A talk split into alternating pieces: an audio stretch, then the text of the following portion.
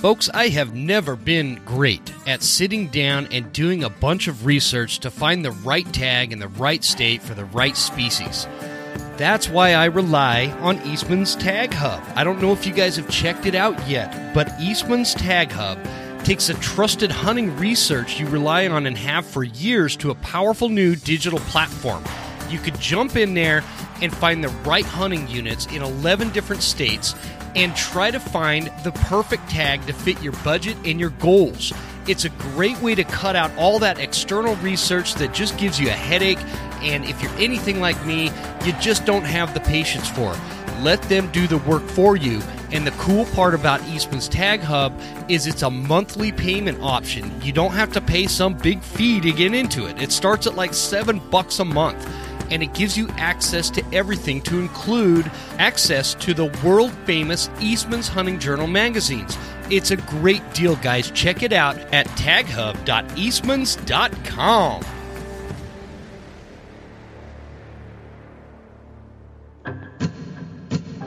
There exists a threat, from anti-hunting groups to politicians trying to give our land away, and we won't stand for it.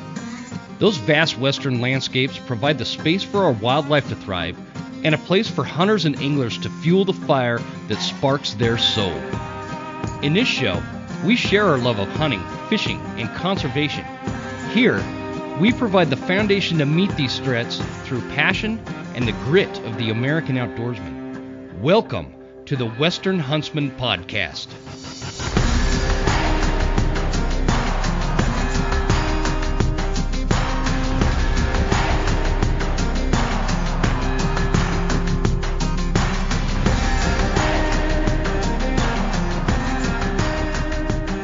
Ladies and gentlemen, welcome to this episode of the Western Huntsman Podcast. This is Jim Huntsman, your host, coming at you from the Broken Tines studio right here in Clark Fork, Idaho. And this week we are going to be kind of going back to the wolf discussion, which is one of my favorite topics, uh, with a fan favorite, and I'm going to bring him in just a minute. Before I get to that, I'd like to make a quick announcement about Hoffman Boots. You guys know we're right at the beginning of the year. Uh, and it's kind of st- it's that time of year where it's a good time to start planning your gear lists and everything that you're going to need this season, because spring turkey's right around the corner, spring bear is right around the corner, and you know, before we know it, it's going to be September archery elk hunting. So uh, head on over to hoffman boots dot com and check out. I for for me, I um, have never tried the Summits, but I keep hearing really good things about them. I use the Hoffman Explorers. I like the eight inch. Uh, they give you excellent support in the ankle. They just keep your feet glued to the mountain. Uh, they're totally waterproof, and you're not going to drop a small fortune getting these boots. They are just as good as those five hundred dollars boots out there for a heck of a lot less. And if you use promo code Huntsman ten, all caps lock, you're going to get ten percent off. So check it out at hoffman boots dot com. And again, that promo code is Huntsman ten.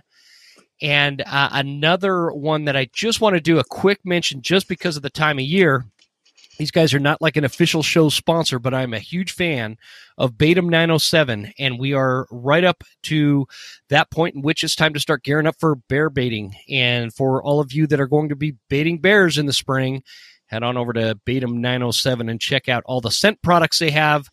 Uh, that stuff works great for me, guys. Uh, really, seriously, it's a great company, small company. Uh, Jess runs a, a tight ship over there, and if you've got questions, she'll uh, jump on and, and answer them for you. So, all right, with that, I'd like to bring on my buddy Tom Schneider from Stuck N The Rut. Tom, welcome back, brother. I appreciate you joining me again.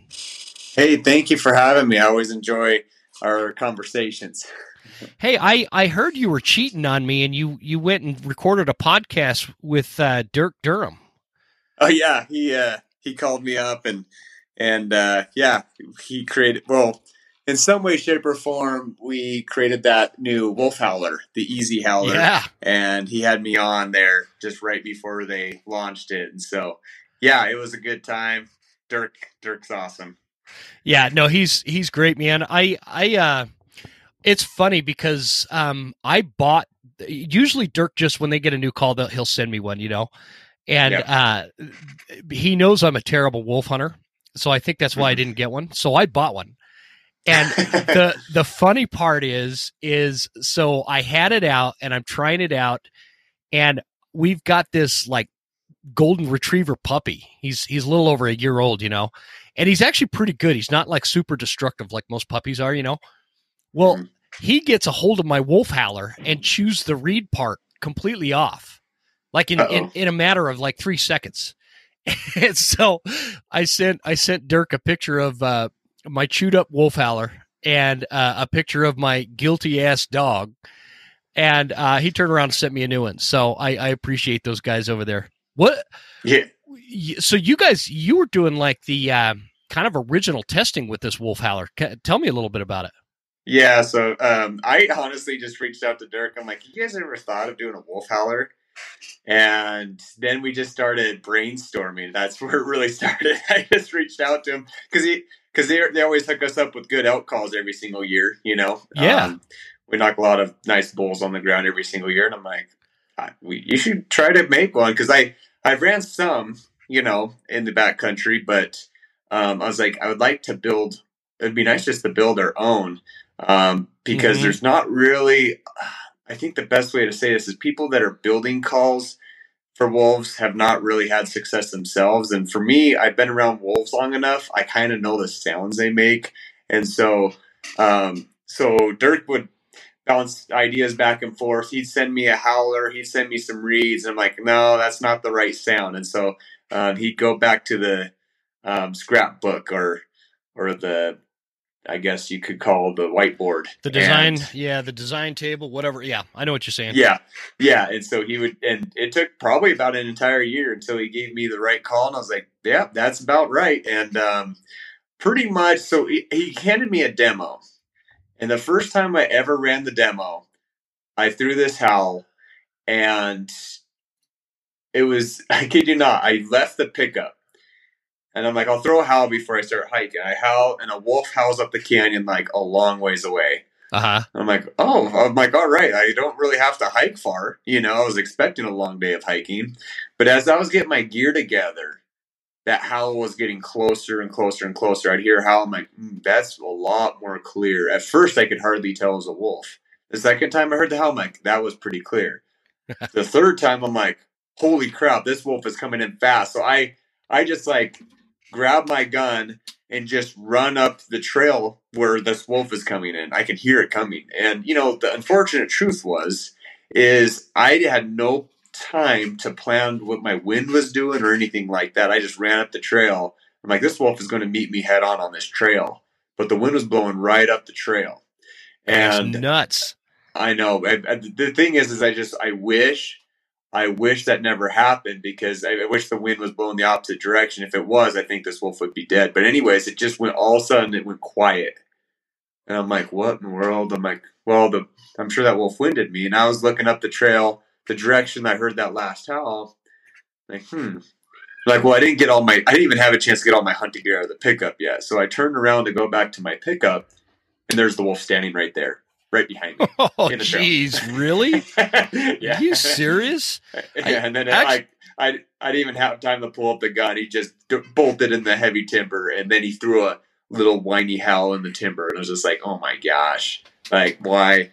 That would have been an easy one. I could literally still see the pickup. I was not quite out of view from the pickup yet. It was that I was literally that close, but that was my first experience in using the demo, and huh. I was like, well, I. message Dirk. I was like, well, it works.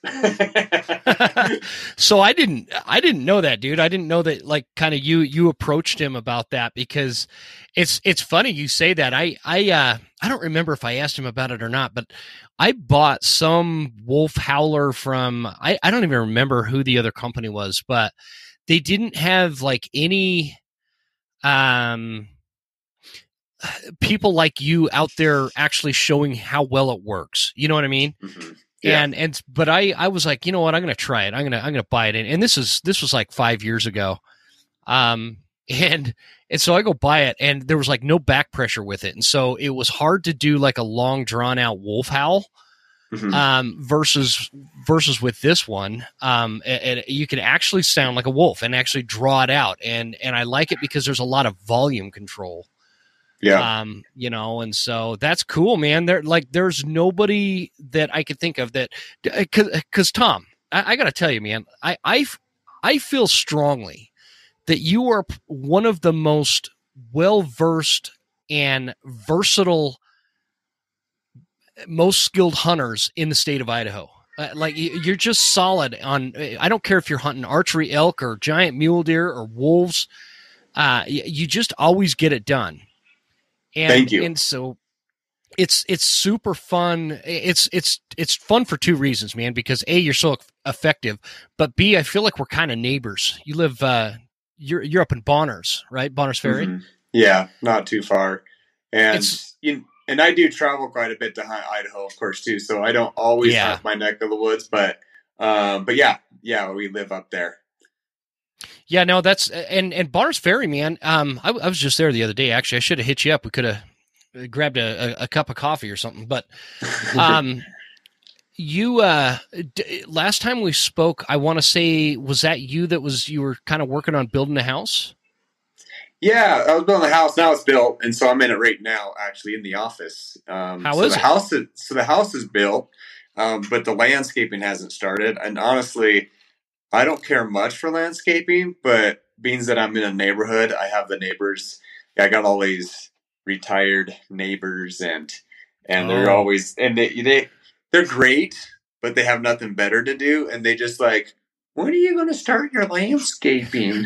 Whatever. And you're just like, I have a life. I mean, I got other things I got to do. I'm still yeah. a young buck, and I still got to work full time and hunt. So it's hard to make time to do landscaping, but I will do. A little, I mean, obviously I'll, I got to get started in the spring on it. The problem was that I got my house built in the summer. So it was just like, they tried to plant anything and it dried up. I couldn't get, any, oh yeah. I couldn't get any grass established or anything. So I'm like, I'm not even going to, so I just let, I just planted a bunch of, I did a mix with clover. I'm like, well, at least I'll have some deer that'll trim it down. mm-hmm. Yeah, that'll help. That, yeah, just, that's a great idea, man. Plant half clover. You'll you'll get the whitetail on there. They'll just keep the grass mowed for you so you can hunt more. Oh, yeah.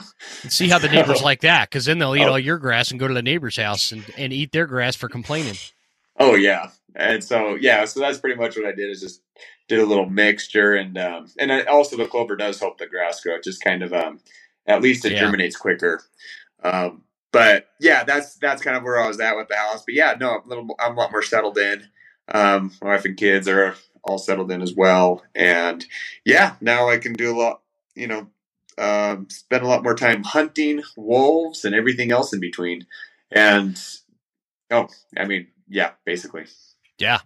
Yeah, no, that's great, man. Uh, you're, you're kind of where I, I am, uh, hoping to be by next winter, with which is our house is done and we're living in it, and I'm not even worried about the landscaping yet. So there you go. That's nice. Well, so you're yeah you're you're living in the kind of little somewhat off grid, I guess, right? Yeah, I it, it depends on how you define off grid. We we're uh-huh. not in any kind of neighborhood. We're just off in the woods on our own acreage. Um, no neighbors. Uh, in fact, I had uh, interestingly. Today on my, I have those Tacticam reveals all over my property, you know, uh-huh.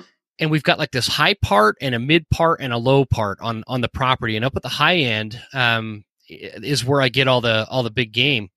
And so this morning it started off, I, I, uh, I had all these mule deer up there, which is pretty rare. I, that's only the second time I've seen mule deer on my property. They're usually up in the high country, you know? Mm-hmm. Um, and so the, the muleys are hanging out. And then I've got a, I've got a salt lick up there, and the mule deer apparently like this salt lick, but it's there for the elk.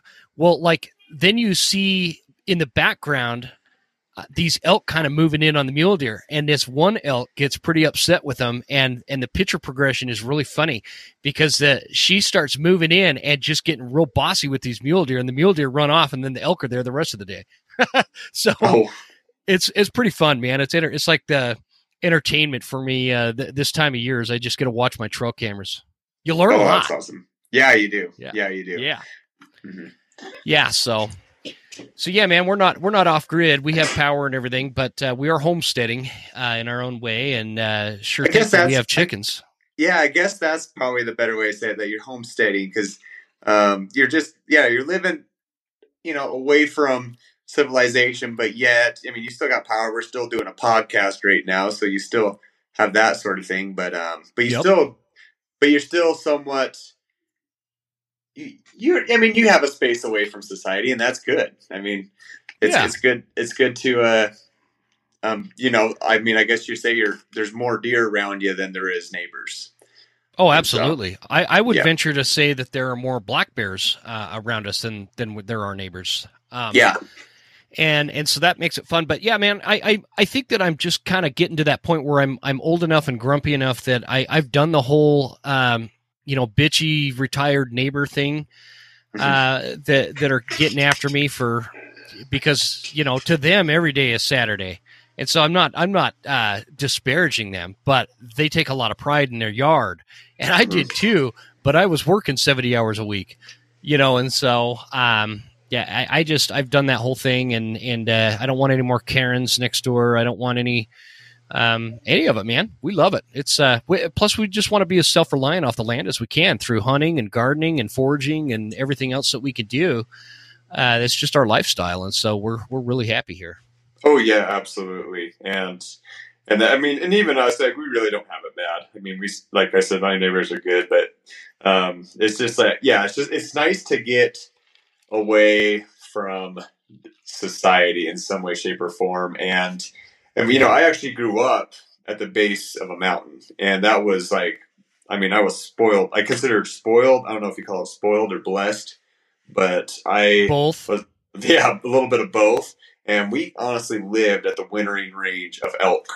And so I got to see elk regularly throughout the winter. Uh, back, this was back before the wolves, and so we had a lot of deer, a lot of elk in our neck of the woods, um, and it was yeah, it was it was a little paradise. And I think it's just what we've, I think people say is uh, you don't know how good you had it until it's gone. And now I, I just you know it's an area that I would not even hunt elk anymore just because the wolves you know just hammered it so hard.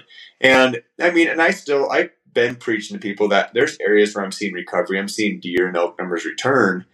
Uh, but the way it used to be, no, we're not there yet. We still got some time. Yeah, there's still a lot of work to do, man. And that's, um, that, I think that that's where, like, it brings me to you where you've, you've figured out this wolf thing. And, but I, before we get there, I, I have a question about that because yeah. you're a really good elk hunter as well. And obviously you're, you're a, you're a pretty solid deer hunter. Um, Growing up like that, with with being able to watch and monitor these animals all winter on their winter range and kind of seeing just how they behave, how they interact with each other, how they um, behaviorally are throughout the day and throughout different seasons. And do you feel like that made you a better hunter? Uh, being yeah. familiar with those animals like that? Oh, yeah. And just watching elk like on the daily. I mean, I almost felt mm-hmm. like, especially in the wintertime, you know, they... They would like, they get in the weirdest crap. Like, you know, we have like stuff in our garage and like we, you know, if the garage door was open, the whole herd of elk would be in there. And it's just like, you shoo elk out, you know, I mean, that's, if that's, that's how, nuts. Yeah. So, I mean, that's how our, that's what life used to be like uh, back yeah. there. And, you know, and it was pretty cool. We'd have elk laying in the yard, especially in the springtime when you have the, the grass growing. I mean, we obviously we had, What was it Kentucky bluegrass and you know things that they don't have normally in the woods, and so for some weird reason they'd be drawn to the yard. They'd be drawn to my mom's like um, her bush, the bushes and stuff that she'd grow around the yard, her landscaping, and the deer and elk would just be all over that. Um, but we literally, yeah. truly, I've, we considered it a paradise. But the other thing, I mean, and this is not popular opinion, but not having dogs was really what allowed animals to get that close to our house. Because, I mean, our neighbor, mm-hmm. anyone, and when I mean neighbors, like our closest neighbor was a mile away, but anyone else that I knew that had ant, like dogs or something, the elk were, you know, they wouldn't get close to the house. I mean, you'd still see them, but they wouldn't get anywhere near the house. And so we didn't have dogs. Um, yeah, and, that makes sense. Yeah. And the, and the, they just showed, like, the elk would go right up to your porch along with the deer and stuff. They're a lot more calm without that canine scent. And, I mean, and we see why. I mean, coyotes, wolves, they um, that's kind of alarming to them, naturally. That Oh, absolutely. that canine scent. So um, they say, I mean, they claim that I don't know if it's true. I've never tried it before, but they claim that if you want to keep the deer out of your uh, landscaping and rose bushes, you put coyote urine. How much truth is, is to that? I don't know. Um, but I don't know. I tried that around the garden at one of our old places. It didn't work at all on those deer. It's like the, but the deer, it was like they watched us put it on there. Oh, yeah, and so it's like, yeah, we know what you're doing. You're, we're still going to eat your carrots and your lettuce. Um, yeah. But then, but that that actually does make a lot of sense, because I've got I, I've got my two dogs here, and and uh, one of them, my my older dog, he's almost twelve. He's a lab. He's treed two bears on the property. Uh, there's but there's I guess there's pros and cons to it, because the other side to that is I've never had a coyote or a raccoon or a skunk come in and try to steal our chickens, because the dogs keep them away. That's and true. So you got to like you know you got to take your uh, you're good with the bad. I just. Uh, But yeah, absolutely. I don't have elk coming right into the, you know, what we consider the home pad. We're mm-hmm. currently we're we're in a fifth wheel. You know, we they there's only been well there was a little there was a little two point that came in last summer, mm-hmm. uh, but the, the you know other than that they don't come in. And you're right, it's because of the dogs. Yeah, well, like my brother Travis, he kind of has like a homestead similar to your scenario where he has he has tons of chickens, tons of chickens. He has cows, ducks, everything, and. Yeah. Um, they ended up having to get a dog just because of coyotes and other critters. You know what I mean? And what kind of what kind of dog did he get? Do you mind yeah. asking me asking? It's a very good. I don't know the breed, but it's like I think oh, it's. Is it, it like almost, one of those big Pyrenees white dogs? Yeah, it's like they're one of those big white dogs, like thick fur. But I mean, yeah. the thing almost has wolf mannerisms. I've been tempted to take it wolf hunting with me, but I don't think that. I think they're so attached. You're like, no, we don't want our wolf to die or our dog to die. But I'm like, that thing like is so like that thing is so like wolfy in the way it runs, the way it trots. I'm like, man, that wow. would be a good dog to have with you when you get close to a wolf pack. Um, but there's only a couple areas of Idaho where you're allowed to use dogs. Um, and I don't believe our area fits in that category. So, and you mean and not use, use, use dogs for hunting wolves? Yes, correct. Gotcha. And, and so, yeah, cause there's, um, some of the newer laws, they, I think it was last year, they allow, now you can use thermal, you can use dogs, and there's a few other, um, things you can do. However, um, our unit doesn't apply to those additional methods, unfortunately. Otherwise, gotcha. I would probably be tempted to to use dogs, or you know, because there's some wolves that don't travel a whole lot. I mean, I have wolves that I hunt that. I mean, it's just naturally in their area they just grew up traveling many, many miles. But then there's other wolves that I that I hunt, and they just their territory is really small, and they don't hmm. move a whole lot. And it's really interesting to see the you know wolves have just such a, an adaptable behavior that. That always blows me away every time I follow them. I think every time I think, I mean, I still consider myself a very exceptional wolf hunter, but I think what makes me an exceptional wolf hunter is admitting I don't know everything. yeah. Well, there's something to be said. There's, yeah, for sure. I mean, just having that uh, sense of, uh, uh, you know, your humble nature, because yeah. you are a humble guy. Um, and, and, uh, you know, that's what I, I, I really like about you is, is, uh, uh again, you know, I, I'm not trying to toot your ho- horn the whole time, but I, you're, you've got to be one of the most effective hunters I know in the state of Idaho. Thank Hell, you. for, for that case in, in most of the, the entire West.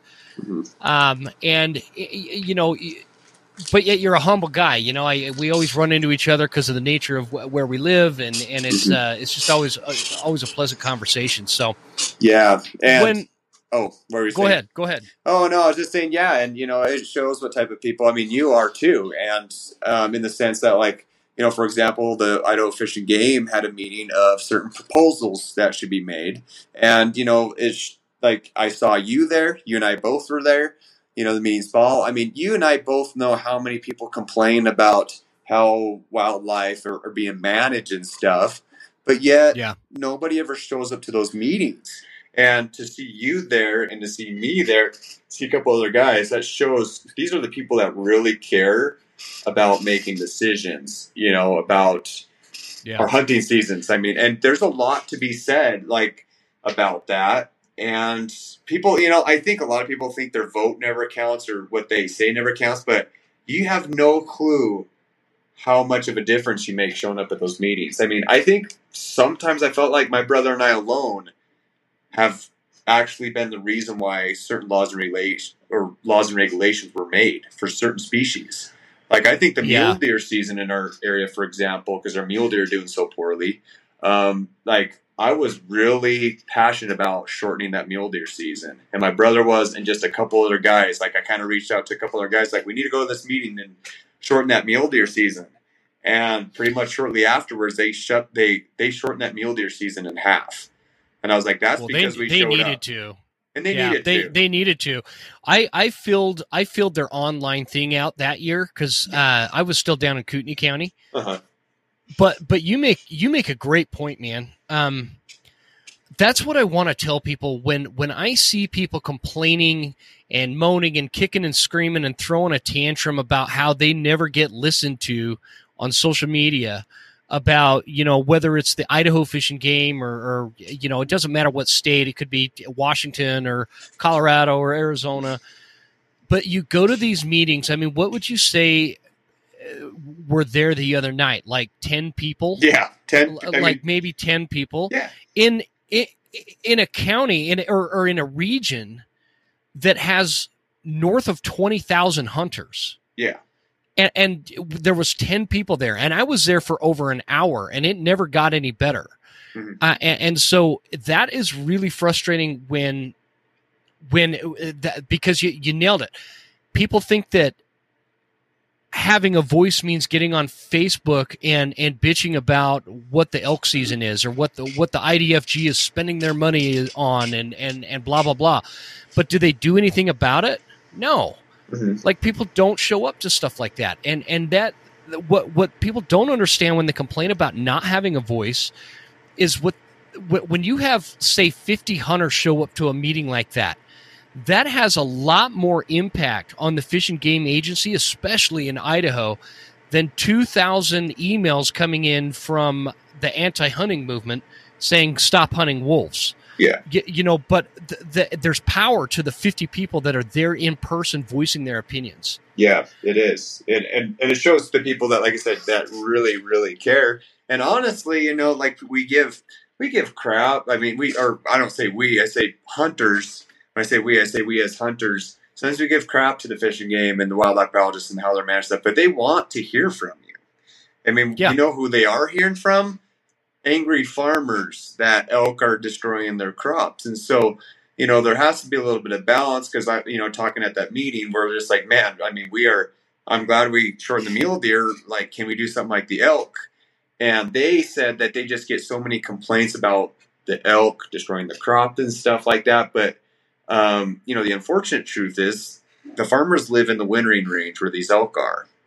And it also doesn't help either that the wolves, you know, they give a little bit more of a push too to the yeah, farm. They chase fields. them out of the yeah, they they chase them out of the the the, the high country, right, yeah. right into those uh, agricultural interfaces. Yeah, and so and that happens as well. And you, there's an obvious result to that. We see it, um, mm-hmm. and so it's unfortunate that that happens. But there has to be a little bit of pushback. I mean, I'm all about balance. Like we need to help the farmers, but the farmers also need to understand too. Look. You're in their wintering range. We can't kill every single elk.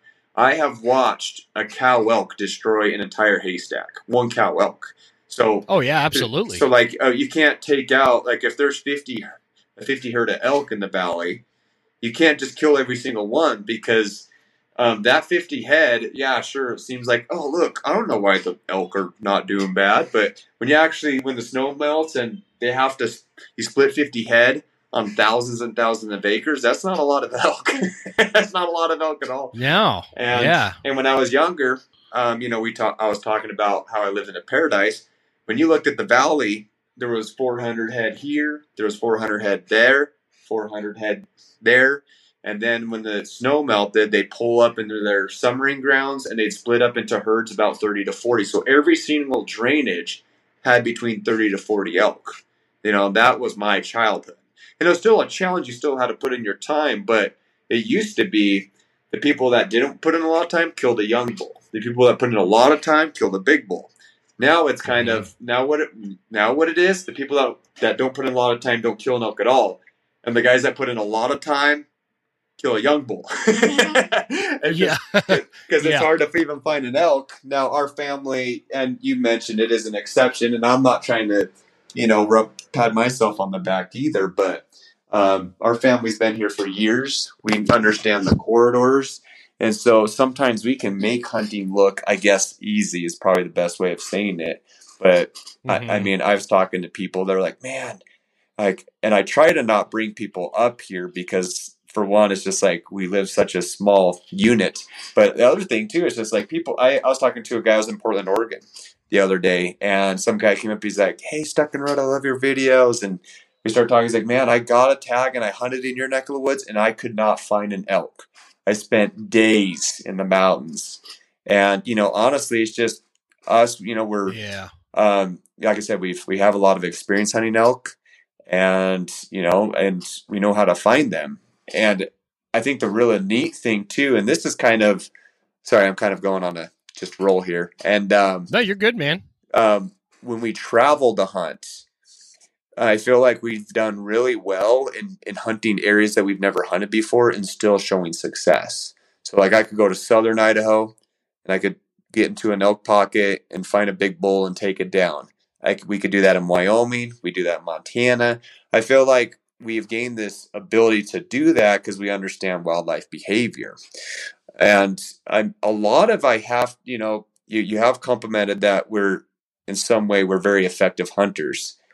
A lot of this, I have to think of my older brother, Travis. He is the mm-hmm. most adaptable hunter that I've ever known. And growing up, it was just like, I felt like even my dad and some of these other old timers, I think everybody go, gets into a routine in hunting, right? You have your hunting spot you always go to. This is where you always see the elk. But if you don't see the elk there, you they what do they do? They still go back to the same spots. And honestly, yeah, I've been guilty of that before, and I'm guilty of, and that's where my see, and that was my weakness when I was when I was a teenager. That's what I would do. I'm like, I'd see a big bull there at one time, and so what did I do? I'd go back and thinking that I'm going to catch that big bull there again. But you know what my brother was? He was the guy that was killing a giant six point every single year as a high school kid. And what did he do that was different? He was a very adaptable individual. If they weren't there, he would put the puzzle pieces together and he'd find them in this spot. And so my brother just, it happened, it came to him naturally. And, and so I still like, you know, Travis created Stuck N The Rut, but he was also the foundation of our skills in hunting because mm-hmm. he already naturally, just naturally had that ability to adapt. And I learned yeah. from him. I learned from him. Tana learned from him. Trevor learned from him. Adam, when he married my sister, you know, Adam was just one of those guys who, you know, he'd hunt, he did a little hunting, he drank a lot and stuff. But then when he met our family and married my sister, he like cleaned up, you know, didn't do like, he didn't do that stuff anymore. But then also he just like learned so much from hunting with us. And he's just like, wow, like I did not know, like, you know, his whole life, he's like always wanted to kill nice animals and he never knew that it would ever come true.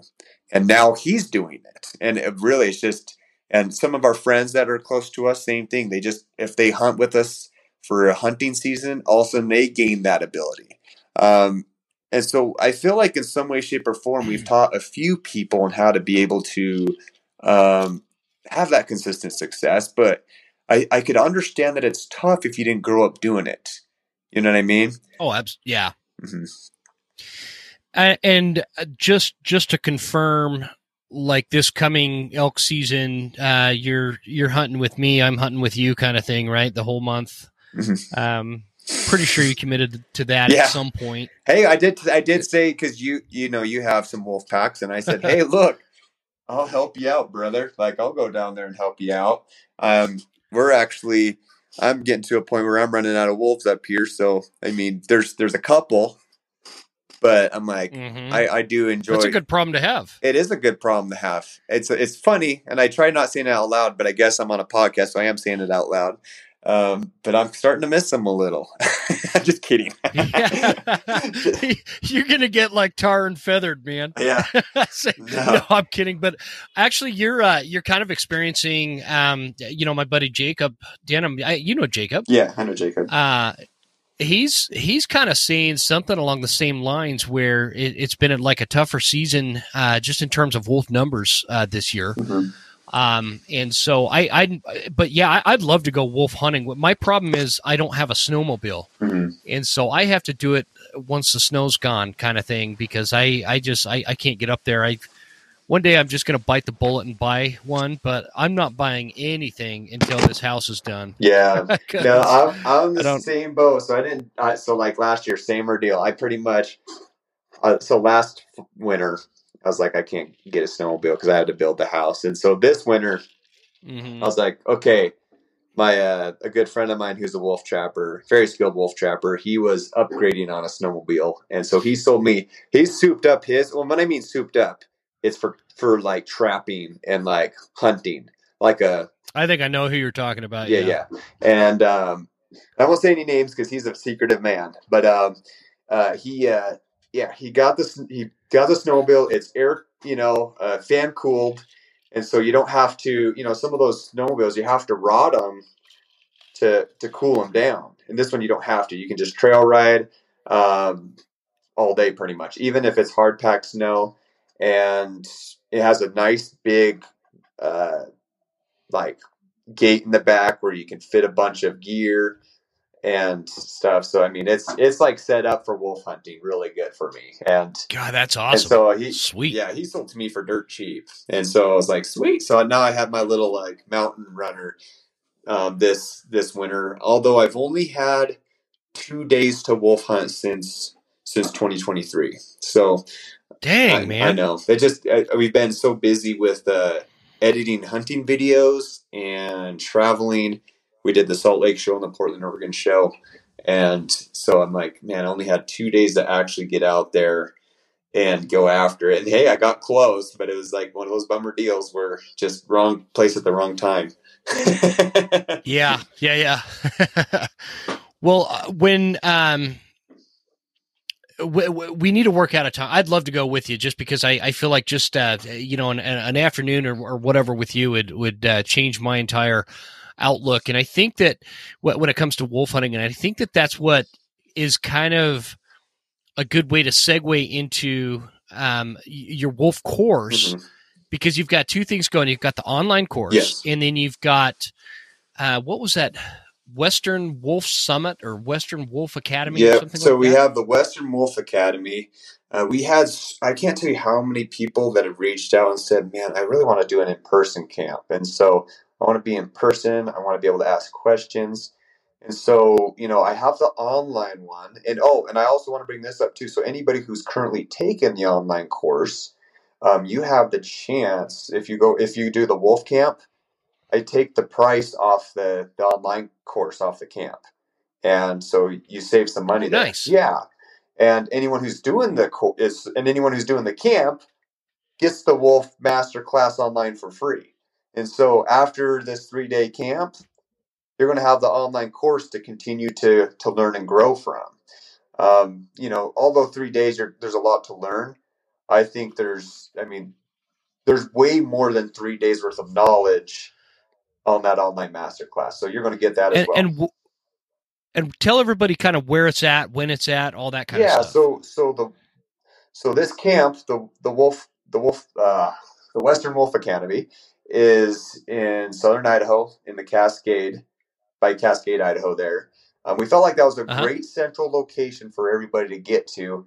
On top of that, there, I mean, the wolf numbers are really good in there too. So, um, we're kind of going to be doing a, a class in wolf country pretty much.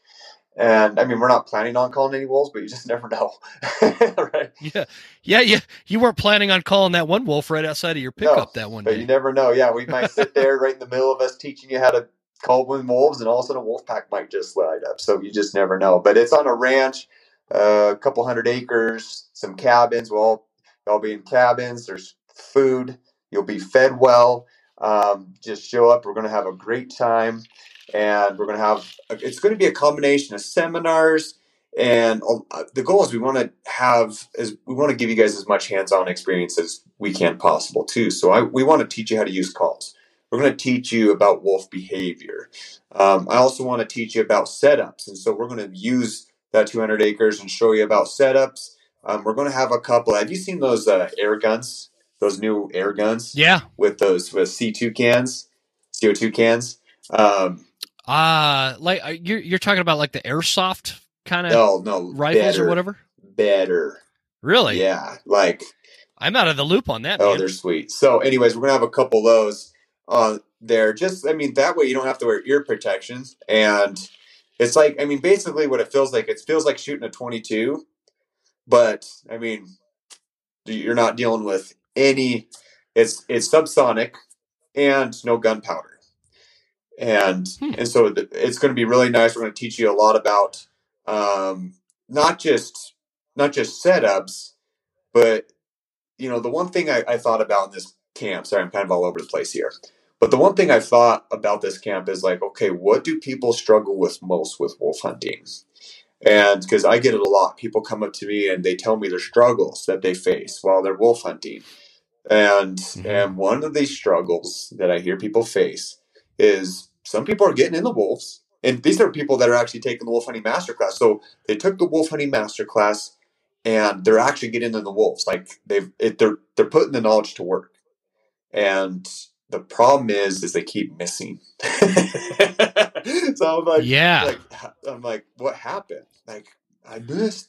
They're miss. You mean when you say they're missing, they're missing the shot once they once they fire the shot. They're they're, they're, missing they're shooting the over rifle. The back. Yeah. They're just they don't realize they've nobody really has a way of practicing on quick trigger pulls and how to act in the moment. You know what I mean? Um, and there, there's yeah. a technique to that. Um, I think we hear it with archery. It's called trigger panic. It's also with rifle hunting too. Trigger panic is a real thing that you have to overcome. And we want to train you with that at the camp. Like I will sit with somebody as long as I have to until they, they break that barrier. Um, and so we're going to have targets. We're going to have close range targets with those in the woods and stuff like that. We're going to have a fun little course there to run those those air guns. And so um, that's going to be fun. But like I said, the seminars, the other thing I really feel like we're bringing to the table here is you have me who I've dealt with everything you need to know about heavy timber country, hunting wolves in thick country where you can't see them that well. And then you have Justin and Katie Smalls. They hunt wide open country in southern Idaho, and they're very successful hunting wolves down there. And those wolves act a little bit differently. You know, they adapt to the area. It's the same wolf, but because the terrain's different, they act a little different. And, you know, just talking to them, I realized, man, there's a lot that that I've learned from them and they've learned from me. And we want to bring all that knowledge to the table at that camp and teach. God, that's, that sounds like a freaking blast. Mm-hmm. I mean, think about it. Okay, yeah, yeah. You've got you've got some interest in wolf hunting. This thing is July sixth through the ninth, summer of twenty twenty-three. You get to stay in a cabin on a two hundred fourteen acre private ranch and learn from the best wolf hunters in the state of Idaho. Like, like there's great wolf trappers. But you guys, you and Justin and Kate Small, mm-hmm. I, I swear, you guys are like the best wolf hunters, uh, hands down. Yeah, in the state of Idaho. Um, and and I mean, there there's like, because this course is not about trapping at all, right? This is all just wolf hunting. It's basically pretty much. I mean, we'll show a tiny, tiny bit of trapping, but really, this is you're here to wolf hunt. Like we're here to train you about yeah. wolf hunting. And let's look at let's look a little bit with statistics. Um, I don't have them on the top of my head, but I know for a fact. Just talking to the Justin Webb, who's you know. The pretty much, I don't even know what title he is. He's pretty much the head of the Foundation for Wildlife Management. He's the uh, executive director. Yes, that's a great, great title. And well, he was telling me that the, the average wolf hunter, his his odds of success are under zero percent, under zero percent. So it's like point. It's not like one percent. It's like point. Two something. Yeah, it's less than one percent. It's like point zero two three four or some crazy number. Yeah. versus trapping is like closer to thirty percent. Mm-hmm. And so the, the the success rate is wildly there. There's a lot of disparity between the success rates, and that's why there's there's this draw to trapping. But trapping, the the the one thing about trapping that I will say, as much as I support it one hundred ten percent, you have to be set up with your life in order to do it successfully, because you have to run a trap line, you have to understand how to set these traps, you have to understand the where's, the how's, the who's, the why's, all that kind of stuff. And then you have to have the time to be able to hit this trap line like every other day. Yeah. And, and, and unfortunately, like guys like me, I have a day job. I can't do that. Otherwise I, I would totally be a wolf. And trapper. I'm in the same boat as you but too. I, I, I can't do that either. So that's why I'm not a wolf trapper. Yeah. I just, I just can't, I, I, I don't have, I don't have the ability to spend that much time where it takes a specific person. And that's where like F four W M is great, because, you know, they're, they're able to um, help people make that a lifestyle in a sense of reimbursing them for some of the costs of that. But there's a lot of costs involved in hunting as well, but it's so nuanced. And that's where like, I'm, I'm guilty, Tom. I, because I, I moved out onto the, the homestead here. I knew I wasn't going to have a ton of time for, for hunting last year, twenty twenty-two. Yeah, you know what's funny about twenty twenty-two? It was I, I spent some of the uh, probably one of the least amount of actual days in the field for all seasons mm-hmm. in twenty twenty-two. It actually ended up being one of my best seasons, um, with the exception of my damn truck burning to the ground uh, right when I was going up to recover my elk. But uh, it it, uh, it it ended up being one of my best seasons. But I, I didn't have time, so I was going to buy your wolf course last winter. Mm-hmm. But I knew that I, I was going to be gone, and so I haven't yet. And uh, the and and I, I want to get back to something you said earlier, which is a lot of people are able to find wolves, locate wolves, get wolves talking, but closing the deal is where I struggle. Mm-hmm. Like I can always, I know where wolves are at. I, I can always locate them and I can always get them talking. But this is where, and I think I told you this at the, at the I D F G meeting the other night, is where I am normally a very aggressive hunter. Mm-hmm. This is where I become unaggressive because I don't know what the next step is. Yeah. Like if I get an elk to bugle, I know what the next step is. I, I if I get a turkey to gobble, I know what the next step is. But for me, when I get a wolf to howl, I don't really know what the next step is. And so that's where this course, like Western Wolf Academy and your online course, would be would be huge for me, because I have the passion and want and desire to take care of some wolves and hunt them. And not just because I think I'm doing predator management. It's because I, I think it's got to be one of the most challenging hunts out there. And I want to be successful at that because I, I like the challenge of mm-hmm. it. Um, but I, I'm just, I, I, what I worry about, Tom, is like I would do more educating of wolves than I would do uh, in population control. Yeah. And do you want to talk about that for a second? Yeah, just like the education part aside, like, um, yeah, I could, yeah, I could yeah, talk about that. Cause, yeah, because uh, here's the thing. I have a lot of people come up to me and they, there's a, I, I'm I'm not trying to bash people, by the way. I I I everybody who wants to hunt wolves, I sub I, I think you're awesome and I support you one hundred percent. But there's so many people that, I kid you not, have come up to me and they try to tell me how to wolf hunt. And they're like, oh, all you need to do is this, or all you need to do is that. I'm going to run my electronic call all these mountains. I'm And, uh no, the the whole simplified here's how you do and, it. Yeah, I'm just people. going to sit in a I tree know. stand at a kill. I'm going to drop a deer in the woods and sit in a tree stand. I mean, there's there's so much stuff that's like, it, it's just like mind blowing to me. I'm like, you guys don't even really realize what you're talking about. I'm, I'm sorry, but I know, man. Uh, I mean, I'm you said it, and and Justin Webb actually, he's looked up the numbers. He's he told me that I'm like the one of the top five successful wolf hunters in Idaho, and and I was like, wow, that's. Dude, you're probably the top number I'm probably one. The t- like I don't, the, okay, I don't know anybody who has killed as many wolves as you have. There's one guy tied with me. There's one one guy tied with me. He just he just uh, t- I just talked to him the other day, and so now I have to oh, really? I have to up up my game so that I can be back number one. I like your attitude, man. That's awesome. I must, yeah. I need to I need to gain the throne back. Um, No, but no, that's it. That's great. It, I mean, I the thing is, it's actually, to me, they're the most intelligent animal out there, but it's the same thing like elk hunting or deer hunting, that because I know what I'm doing, it's not as hard as you think it is. Like, my success rate is very high, but it's because I know how to do it. And I spent enough time around wolves, even before wolf season ever existed, just being around wolves while elk hunting. And the first wolf season ever opened in Idaho was two thousand eleven. I've learned mm-hmm. a lot about wolf behavior, about the sounds when a wolf, you know, wolf howls. I know what they're talking. I, I know what he's saying to me. And a lot of times I know what he's saying to the pack. And I'm not trying to be too cocky with it, but it's, it's pretty fascinating. And, but that also, as a hunter, helps you know what your next move is. So if, if a wolf is howling and it's a warning howl, you know that you have to make a certain move based on that howl, right? Mm-hmm. Sometimes the wolves are howling to shut up the pack. Oh, I've had it. Here's a, here's a prime example.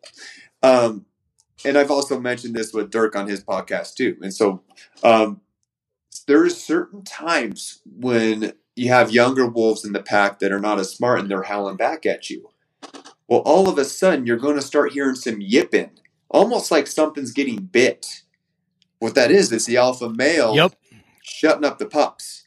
When I mean pups, I'm talking about adolescents. They're, they're, I mean, they're probably year-old wolves, but they're seventy-pound wolves. They can take down an elk.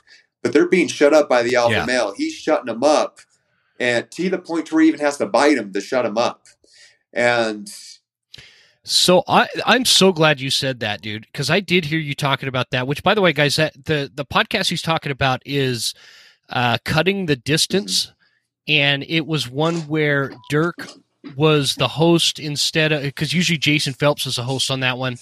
Uh, and Jason, I, I think he was out getting the um, refurbishing one of the Pink Phelps calls or something. But uh, Dirk Dirk had to sit in for him, and th- this is the episode he's talking about. And so g- go check that one out because there's a ton of good information. But what you're talking about, Tom, is exactly like to a T what happened to me in, and I want to say it was twenty fourteen. I was cow calling, and I got a couple of wolves to. And it's not like they were howling. They were making this weird, you'd probably recognize what it was, but it's like they were going oh, oh, oh, oh, kind of to each other, these two different wolves. And they start making all this crazy ruckus and they're getting closer. And then it was like this weird, growly, yippy uh, sound that kind of all of a sudden popped from behind the brush. And, and a, one of the wolves kind of yelped. Mm-hmm.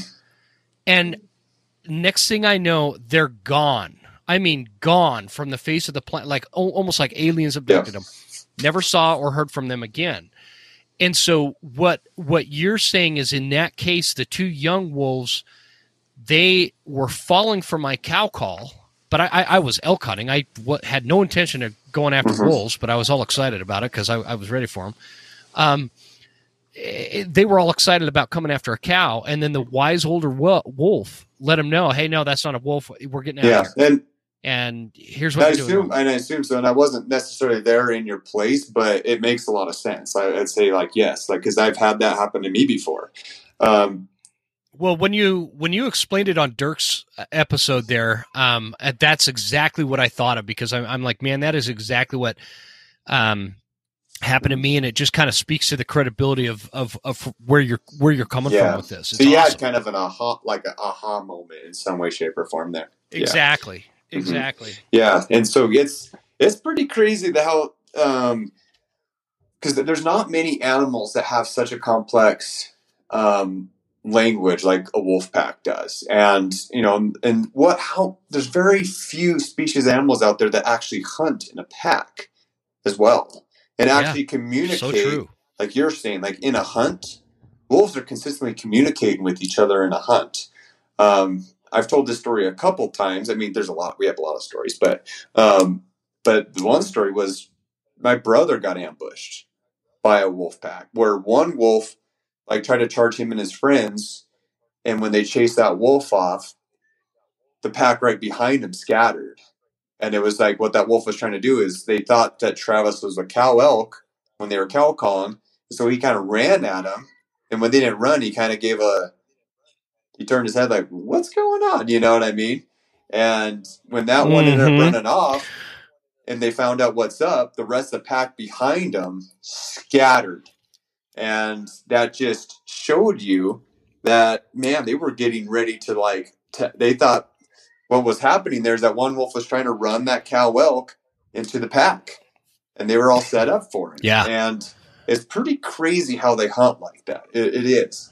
But it's so crazy. Uh, yeah. I mean, it, yeah. But I was in wolves. Was oh, that in Idaho or Alaska? That was, that was an Idaho experience. And that was, that was wow. before, let's see. No, it, I think it was Wolf Team. I don't, I'm trying, I don't remember the full story. That that's the story you'll have to ask Travis, but because I was not there on that one. Um, but yeah, it was a crazy experience, but I can't tell you how many times we've, uh, we've have, I mean, the stories are just endless of hunting wolves, but I mean, even this fall, I can't, I've yeah. had a lot of action this fall. Um, I was having wolves howling all the way from the beginning of August, and man, they w- it was a tougher pack because they're really wised up. I've hunted them before. I killed wolves out of this pack before, um, but I'm glad I finally capitalized on the alpha. But it took me. Um, I, I it was a great wolf. The, yeah, it was a beautiful white wolf, and the thing is, I had to hunt that pack a little bit differently. Where in the month of April. I like knew where they were. I found their little spot. They were hanging out in the middle of the day. And I just gave them a little bit of hunting pressure. They bounced and, and I back out just like what you said. So, so some, like I know some really aggressive elk hunters that are really successful with elk, but they're horrible with wolf. And it's, mm-hmm. and the reason why that is, is they're too aggressive. Like they, you know, they just go in there and charge. And if you chase the wolf pack out, then they won't come back. So you have to be really careful. So I'll, I'd bump them, but not enough to scare them off. And then I'd leave for a couple days. And I'd come back in that area, hmm. that kind of their bedding area, and they'd be there again. And I pretty much had to do that once a week just until I finally, the big alpha messed up. And, but the thing is, I had to work on that pack just a little bit differently. Because at that point, my calls were hardly even working anymore. They knew every trick of the book. I've already thrown everything in the book at them in the past three years. So it's the same pack I've worked on. Wow. And, you know, thankfully, the, the alpha male messed up. And he got a one eighty grain Accubond in his chest. So... I love yeah. it, man. Hey, how how are we on time? Are you okay yeah. for a minute, or do you need no, to jump I'm off? Good. Are you, how are okay. you on time?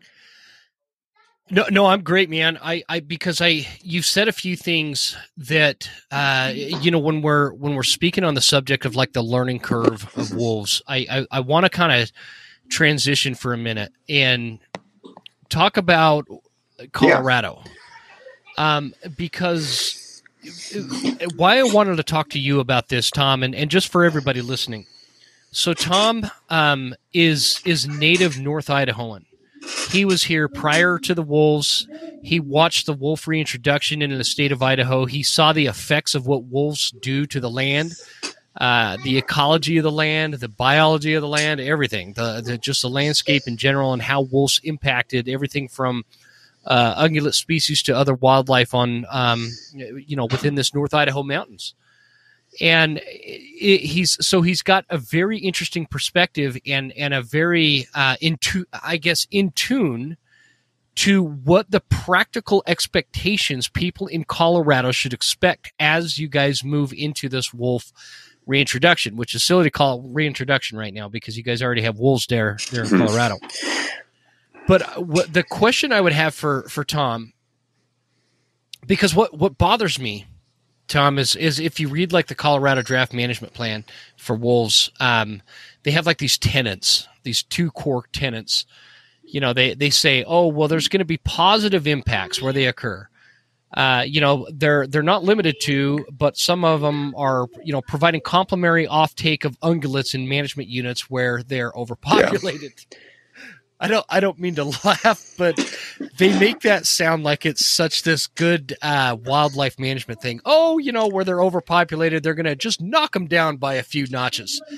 No, Colorado, it's going to be a lot more impactful than that. The thing that, yeah. Um, um, yeah. I, you want me to, you ready for me? You ready for a rant? I'm just kidding. yeah. I, I could actually, let's just do that, man. I, I could tell you're chomping at the bit just off of that one. Oh my line. Gosh. Take well, it away, brother. I because just, you, you've got the, you've got the experience. Oh, it's, to me, it's just so annoying. Well, we've had to deal with, you know, and it's not even, it's not the wildlife biologists that are doing this. It's these wolf activists. And the thing is, and these exactly. environmentalist groups, and I hardly consider them environmentalist groups because they, they actually are hurting the environment. Um, but they, here's Absolutely. the issue. And it's, it's the sickest political stunt that I've ever seen. They'll even, and you'll, and, and you can quote me on this. You guys are going to look back on this and be like, holy crap, Tom's right. They're already going to come up with articles about how good wolves have helped the Colorado ecosystem. They are, are how much you want to bet that they already have these articles written before the introduction happens. They were so excited to share about Yellowstone and how wolves changed the river. Literally the first year that wolves were introduced there, they were already before it was even realistic to give any credit to the wolves. Yeah, I, it I was know. not even there yet. They.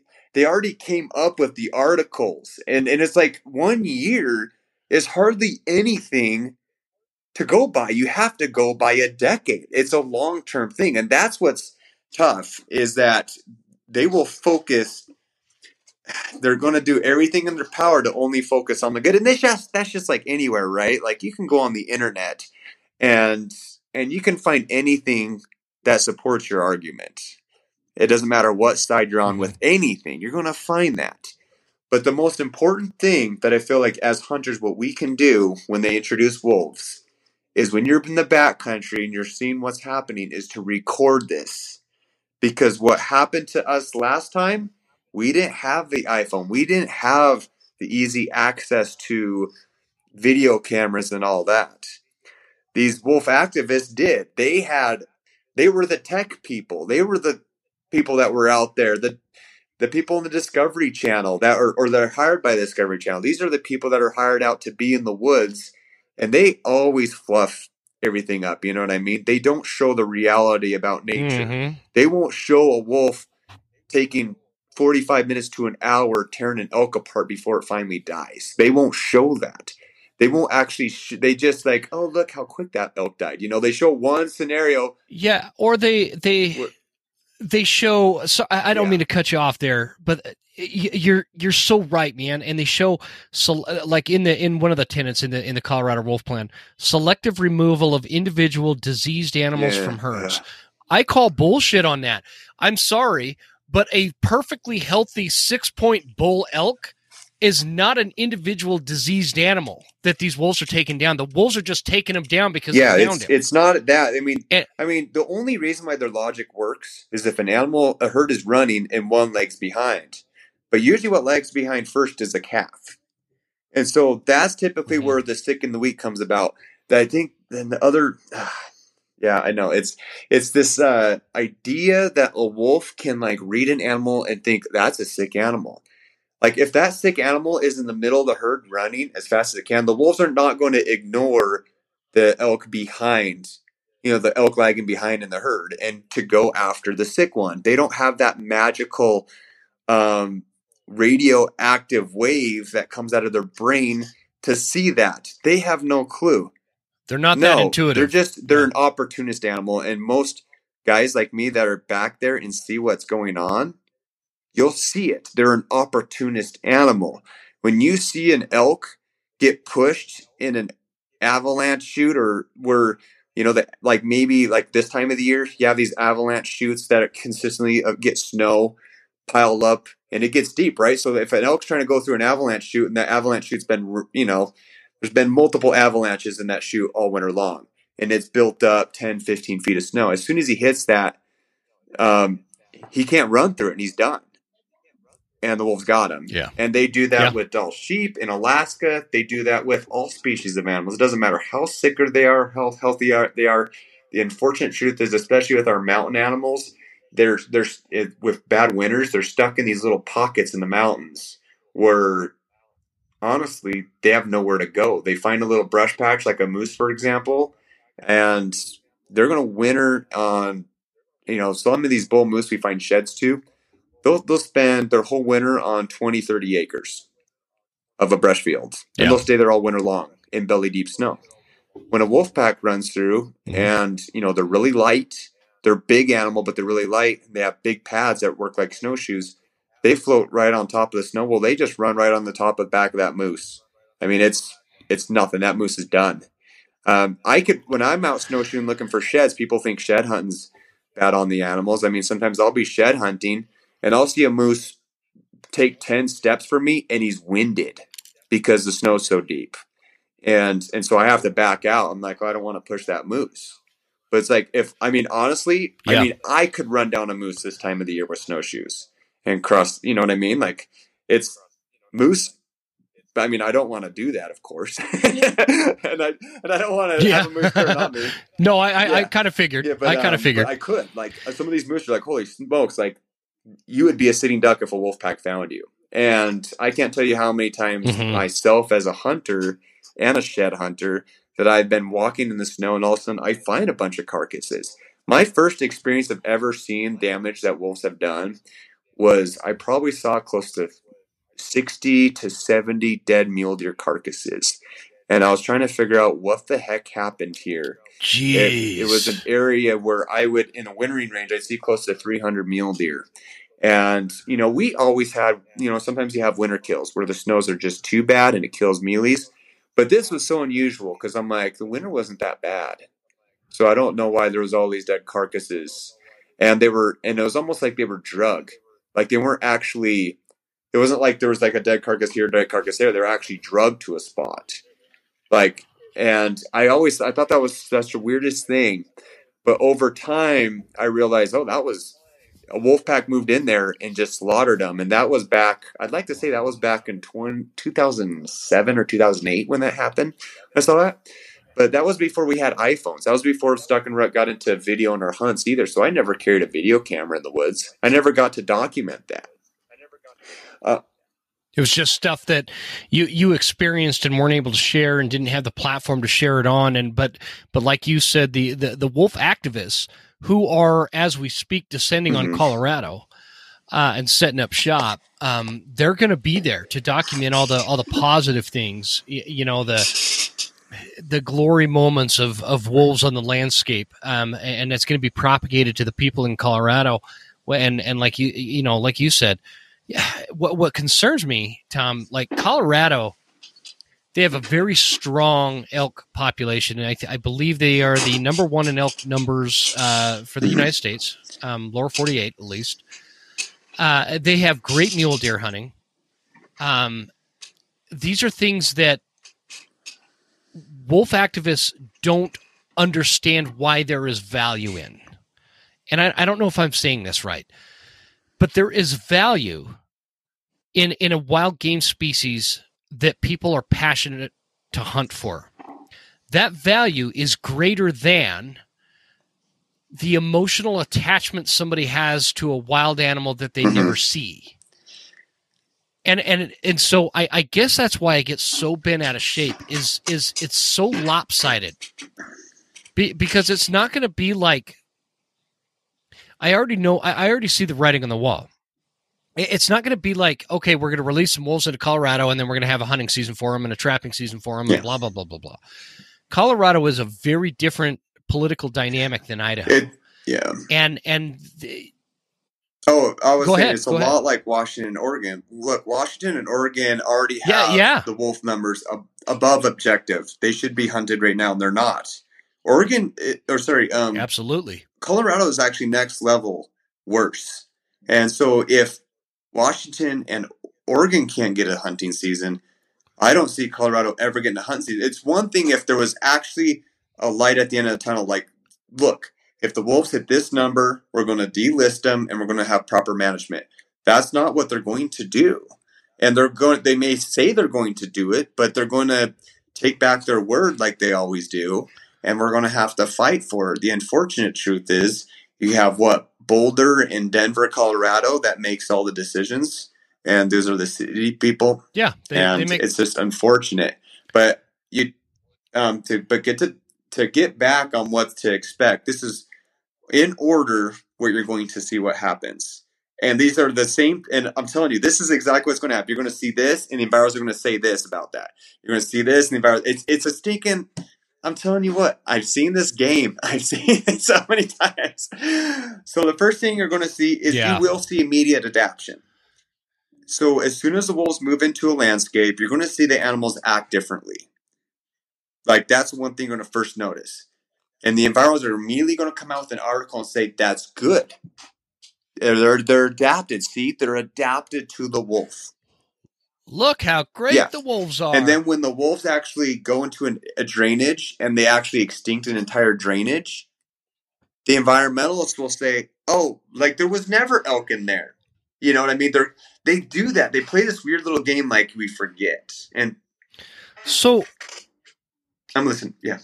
So hold mm-hmm. on. Let, let's let, because I want to I want to touch on yeah. the point that you just made. Um, whoops. I'm having issues with my uh, software here uh, be, because I want you to keep going with, with, with yeah. how you're breaking this down. So don't don't uh, okay. don't lose your okay. train of thought with this. But people might people might not understand why what you're saying is bad. So when when you when you're talking about activists that are that are going to be you know throwing out this propaganda and propagating all the all the people in Colorado about how great the wolves are, because look, this river this riverbank. Uh, just regrew some grass that hasn't been there in, you know, two generations because the elk have been taking mm-hmm. it over or whatever. A, that's B S. It's it's it's total B S. Is there a specific spot on a river where elk tend to come down be, just because of the nature of the landscape and, and water there so the grass is worn out? Absolutely. But is that consistent along every linear mile of that river? Hell no. So the problem with that and the negative impact to hunters and outdoorsmen and sportsmen and conservationists is when they put that information out there, it's it's Aunt Betty and and uh, somebody that just moved to Colorado from some big city back east or, or whatever that don't understand the value of wildlife management through hunting and conservation through hunting that are going to fall victim to that information and think that wolves Uh, unchecked, left wolves left unchecked on the landscape are a great thing, and they're doing all mm-hmm. these great things. They're saving the environment. In fact, global warming doesn't even exist anymore because wolves yeah. are on the landscape. You know, that's the kind of stuff that they pro promote, and and the and the the repercussion to us as outdoorsmen is it never gets addressed because Colorado, I believe, is still within the state that um, wolf hunting is is back on the, uh, or I'm sorry, wolves are back on the E S A anyway. Uh, and, and so hunting them is not even an option unless you're in Idaho, Wyoming, and mm-hmm. Montana.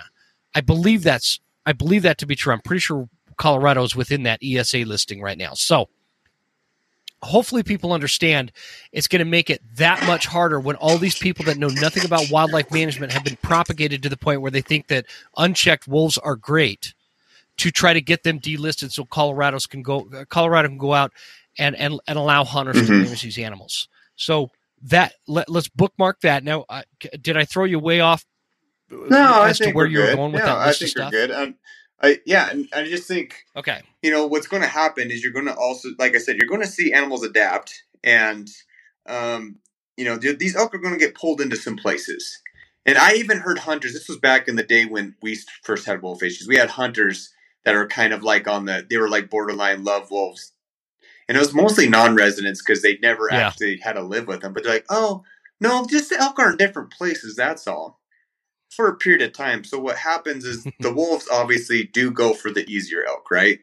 And so the ones that are more obvious and easier to kill, yep. they're the ones that go first. If you have a good moose, like if these wolves are actually getting placed in an area with moose, I know there's some pockets, some good moose pockets in in um, Colorado. For might as well wish those moose goodbye. They're the first to go.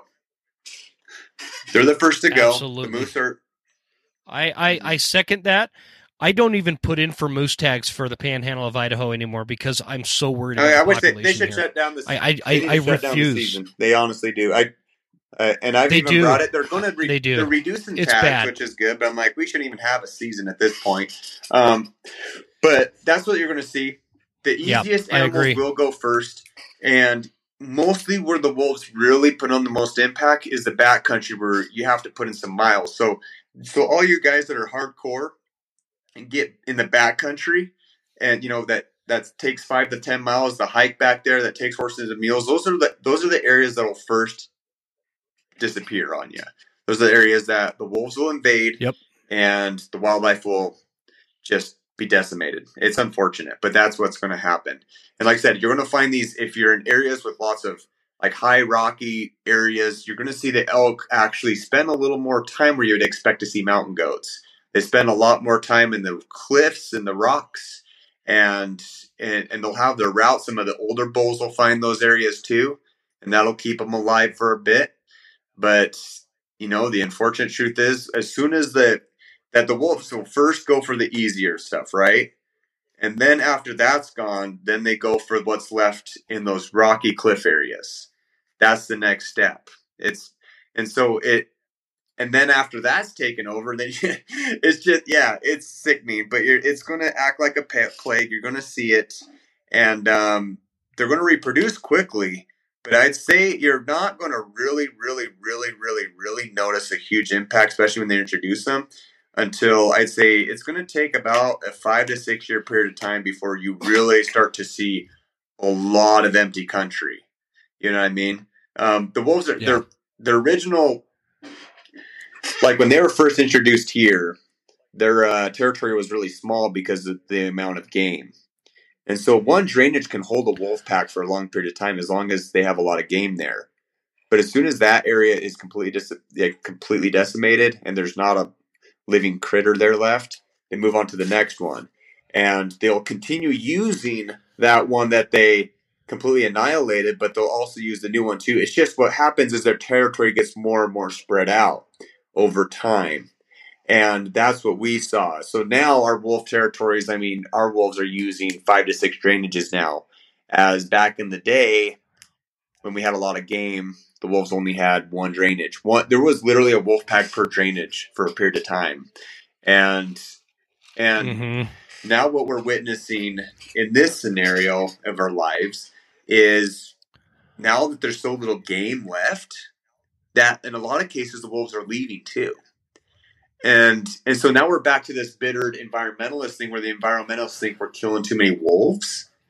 And like, so if they go into areas and they're not seeing wolves, they kind of think, oh, they're killing all the wolves. It's like, no, it's the wolves that want to come back. They actually stop using an area. If they wipe it out completely, they left. They there's left. No food there left. And you'll, yeah, they're, they're in Oregon and Washington at this point. And, and that's, that's another, that's another something that chaps my ass, Tom, is, is Colorado, by voting for this, they made that decision for three other states around them.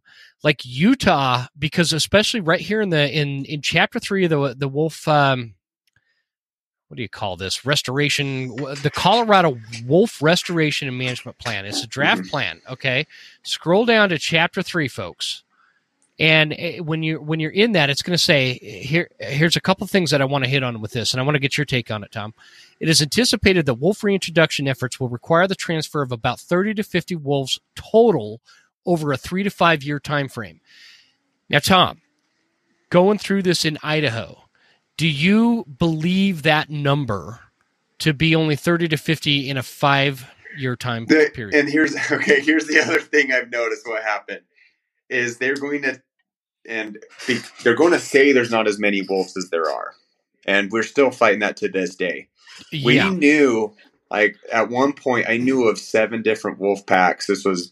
Like I said, this is back when I in my later teens. I knew of seven different wolf packs, and these activist groups would come up to us and say, "There's only two living wolf packs in your area," and they're they're yeah. And I remember those like days. B S, and we all called it. It's like we we see them. We're, I mean, they're so like it's not even the point that we're seeing their tracks. We're seeing them because they they're not being hunted, so they're not afraid of people as much, and so we're actually consistently seeing them. And knowing these wolf packs are there, and and we knew, yeah, it was seven or even more than that. You know what I mean? And and the here's here's the thing: Washington's yep. playing this game right now. We all know that Wash like Washington is bordered by some of the highest wolf infested areas of Idaho, but Washington is only claiming that they have one hundred forty wolves. Why do you think that is? It's because they know if they hit a certain number of wolves in their state, that they have to have a hunting season because that's what they promised. they have to delist them.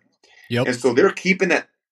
So they keep those. Yeah, they keep those numbers down. Go ahead. In fact, there was a farmer that was having wolf issues, and the government officials had to go in there and kill wolves. They killed fifty wolves out of that out of that area that farmer was having issues. So you're telling me that that the wildlife officials killed a third of the population?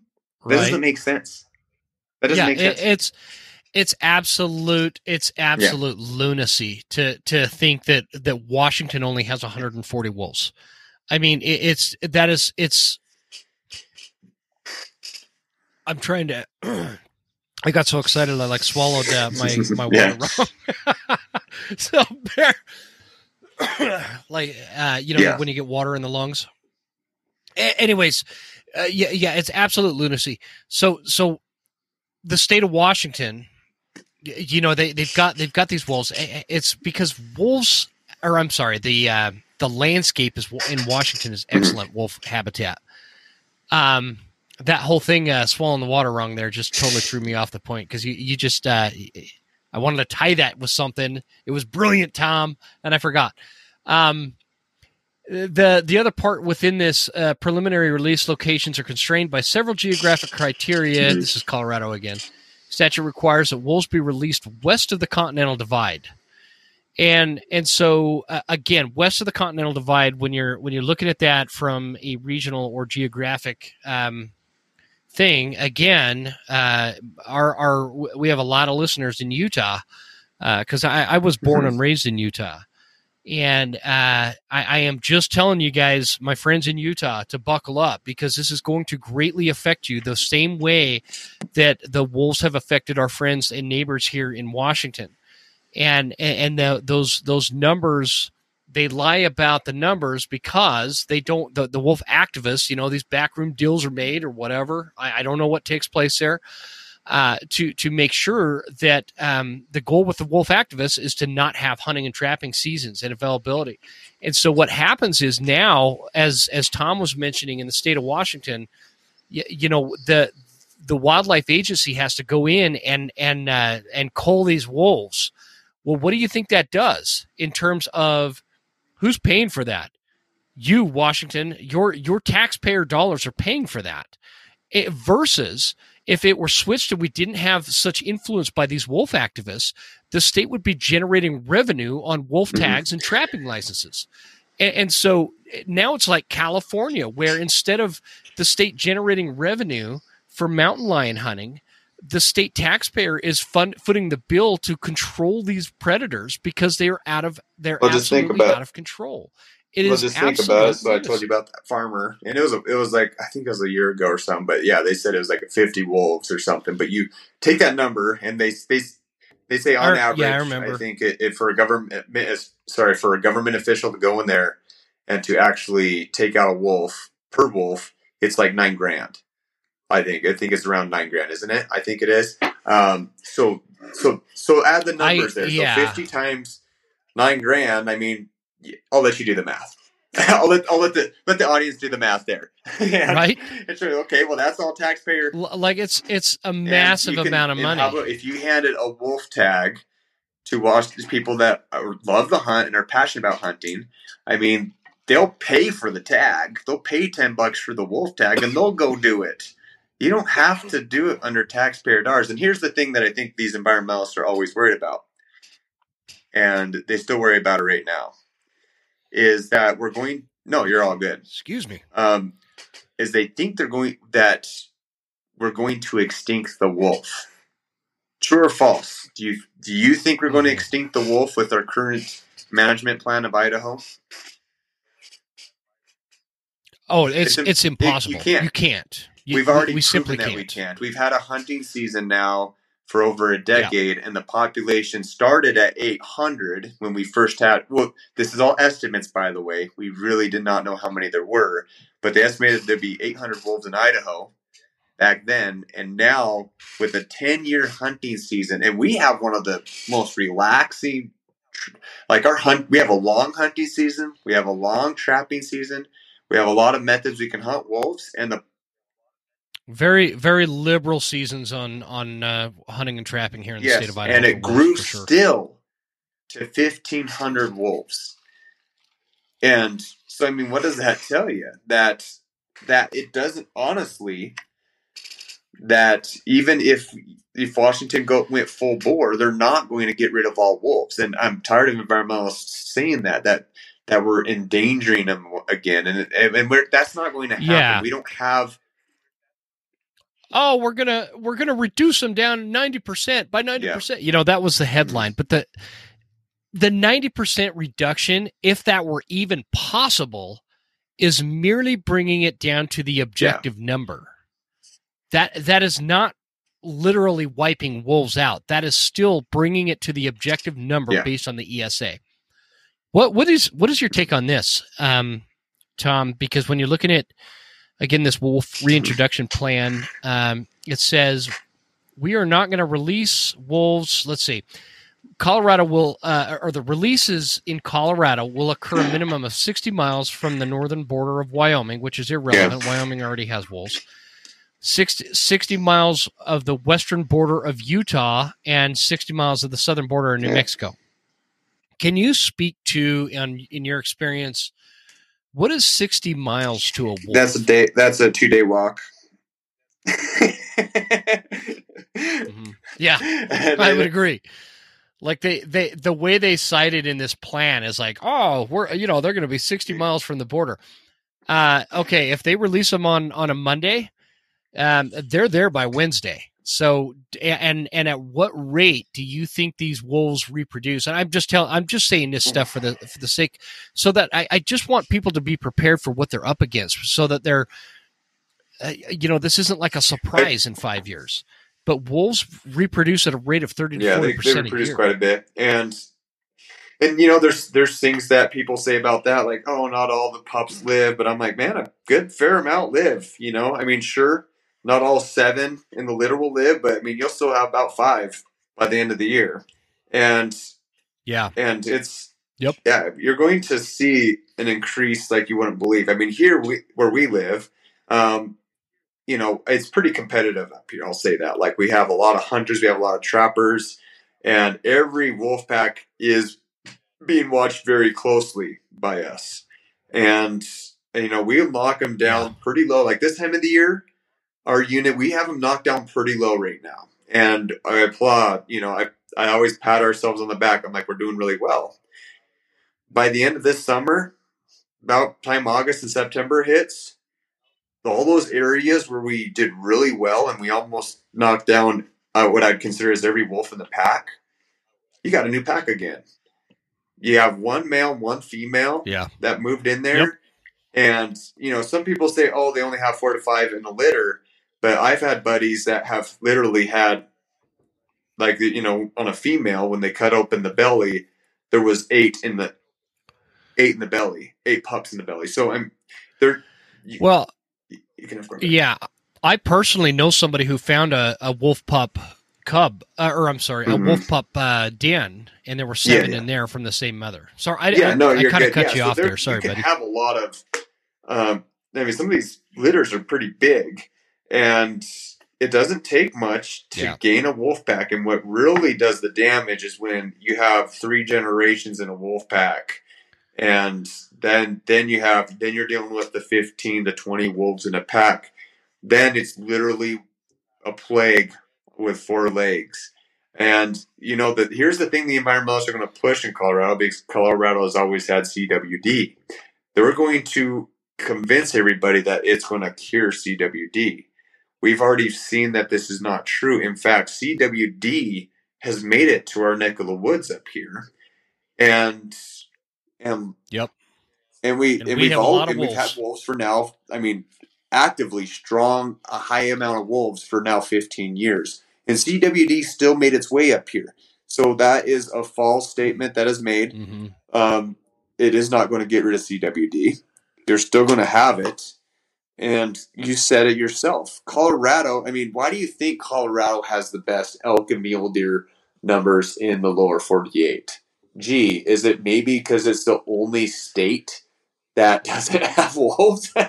It's like, right? Uh, or, or grizzly bears. They yeah. don't have any wolves or grizzly bears, and and it, you know, it's And he, admittedly, Colorado's and, and, great habitat for elk. And Utah's it's, it's the same great way. Country. I, I was but, driving through Utah, and uh, you know, after Salt yep. Lake, and you're seeing these elk on their wintering ranges. And I was looking at that, like, man, no way our elk would do that anymore. Like, I see where they'd winter and where they're so comfortable. I'm like, our elk are on edge. Well, then here's the other thing you're going to notice too: yeah. is the quality of your of your bucks and your bulls are going to decline. And it's something that's very fascinating to learn about this, but did you know that the stress of a pregnant cow or or doe actually affects the antler growth of that fawn that she's going to give birth to? And so I did know that. That, but I'm I'm glad you said that. That's that's like a really good uh, little piece of. Uh, I, I love those little facts. I, I love facts like that that we can. We yeah, can provide it's the, the audience, when she you know? has that stress, like literally, they this is this is studies. These, you know, we're going with science here, right? That's what we're talking about. Um, You have a fawn that's born. The mother had stress. She was chased around by wolves. That fawn of that mule deer may never grow past being a one hundred sixty class buck. Like he's he's his gro- his antler growth is yeah. stemmed, and that is a that's a fact. It actually that is the thing. And on top of that, it also just being you know in the summer months when an animal's taking in all that nutrition and growing that velvet, when he's being pushed around by wolves all summer. The same same ordeal. He's losing that antler growth that he needs. I mean, a lot of this you could even just ask like an elk farm. Like some of the elk, like people think when on an elk farm or an elk, like a high fence ranch, they think it's all genetics. They'll tell you that it's not necessarily all genetics. It's yeah. the fact that they don't have pressure from predation. And so they're able to grow the big yep. racks. They're able to get the nutrition they need to grow the big antlers. And And a lot of that, it's a lot, the biggest effect of it is predation. And you'll see that areas with high predation have worse antler growth with with species of animals. And we've seen yep. it. I mean, we don't grow. Yeah, we see, so I mean, we see it. Thing is, um, what we've seen here is we don't grow those big. We used to, my dad back in the day was a, was a thirty inch mule deer type guy. Like if a buck isn't thirty inches wide, he wouldn't shoot it. Mule deer wise, we just don't have the genetics like mm-hmm. we did, and and it like I said, the, it, yeah, you just don't see them. I mean, hey, you know, you come into you come into Clark Fork and hit up that little Cenex mm-hmm. gas station down there. They've got that giant whitetail in there, and the other big giant uh, mule deer. You just don't no, see those don't. kind of bucks anymore. The stress has has done away with that, and so when you when you take that into account. And the fact that if they release fifty wolves throughout the state of Colorado and not take into account the wolves that are already there, that's a thousand because each each wolf roughly consumes about mm-hmm. twenty elk per year. And and so that's mm-hmm. a thousand elk right there. And that's before yeah. they start reproducing. Which, so this fantasy that in five years you're only going to have fifty wolves, Colorado, that is a fantasy. That That's a fantasy. I mean... Southern New Mexico are mm-hmm. going to have that many wolves, you know, and that's not even taking into account the effect of, uh, you know, the Mexican gray wolf, uh, how how that's going to impact that recovery effort.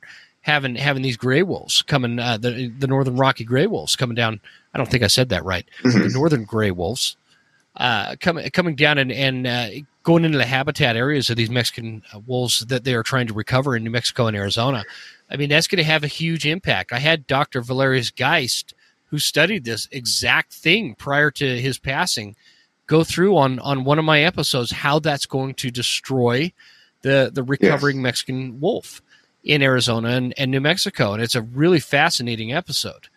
Um, so it, it's this stuff, man, it just troubles me. I mm-hmm. think we can go on all night, but um, let's kind of round it off and, and get these uh, friends of ours in Colorado, if they ever get to a point where they can start hunting the wolves that are coming, um, I think the best way to do it is uh, Tom's wolf hunting course online and, and this camp coming up. Mm-hmm. Hey, by the way, Tom, let me go back to this Wolf Howler from Phelps. Do you have a promo code? Oh, I wish I did. I'm still working on that. They haven't got me one yet, so... I'm kind of bummed about that. So I'm like, yeah, get, I was like, oh, okay. Dirk, you need to get me one. He hasn't done it yet. Well, I, I, I, I want, I want to, I want to help you pick on Dirk a little bit, but I know, um, they're, oh, yeah, they've yeah. been having issues. No, he told me, he like, told me, it's, uh, uh, I didn't mean to pick on him. Yeah. It's, it, they have something with the website. They're trying to get it worked out so they can do that. I, I wish we could, like, I'd, I'd, I'd t- mm-hmm. be down with picking on Dirk, but th- there is issues on their end. I, I, I do I do have one if folks want to jump on the Phelps website uh, as they're listening to this. It's Huntsman ten. It'll get you ten percent off because the Wolf Howler is uh, fifty-four ninety-nine. So, you know, save you almost six bucks there. But if if uh, Phelps comes out with the Stuck in the Rut uh, promo code, I want you to use that one because I, I, you know, maybe by then it's it's already out there, and just check on, oh, yeah. uh, you know, check with Tom here. Um, so. So keep that in mind, guys. Uh, jump on Phelps' website and grab you a Wolf Howler if you want to go hunt some wolves. Um, and then let's let's mm-hmm. kind of wrap this up. Give us the elevator pitch one more time here on the Western Wolf Academy and how people can find that first. Yeah, yeah. So, we'll, I mean, we'll like I said, it's, it's in Cascade, Idaho, and it's going to be a fun hunt. I mean, it's going to be, you know, don't bring your hatred toward wolves. Like, we want to have a good time. We don't want any riled up. We don't want any Man, drunk, riled up people there. We want to, to be relaxed. We want to have a good time. We're going to teach everything about wolf behavior.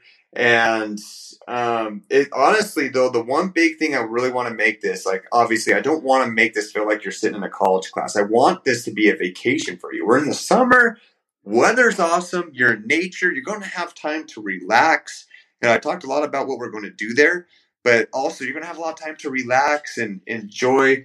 There's, there's streams. There's, um, there, you know, you're on this ranch with, there's some livestock and stuff there. Um, it's going to feel like you're on this little, like, off grid farm out there, or like homestead. You're going to feel like you're on this homestead out there. Yeah. Oh, like a homestead kind of feel. I, I, I like your thinking, Tom. So with that in mind, in that spirit, are you saying that you're going to frown upon getting intoxicated and going tow, or yeah, cow tip on the homestead? None of that. None of that. Yeah. None of that, folks. Um, Leave but it no, home. We're going to have a good time, and we're going to eat good. And like I said, we're going to have, we're going to learn everything you need to know about wolf hunting, and you're going to leave with gear. Um, we talked about the Phelps game call. Actually, you're going to be getting that from everybody that shows up there is going to get um, the the Wolf Howler. You're going to get the predator calls, and we're going to give howler. you kind of like a wolf calling kit on on the way, or just like just a kit in general for wolves and um, things that you'll need while you're wolf hunting. Um, you're going to it's going to be a great time, and you're going to be around some good people. And we have some other special guests. I actually don't want to spoil a surprise, so I'm not going to even tell you who they are. But we're going to have some also some other special guests that are going to be at the camp too.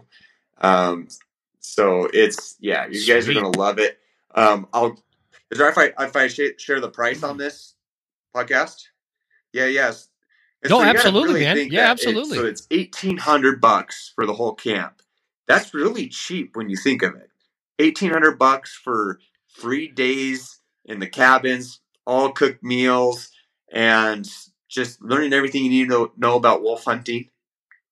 And everything if you're hunting you learn, Idaho, yeah. Montana, that actually counts as your reimbursement. So if you're a foundation for with the Foundation for Wildlife Management, and let's say you harvest a wolf in an area that they'll reimburse you two thousand dollars, you get reimbursed for that. So you'll actually get reimbursed.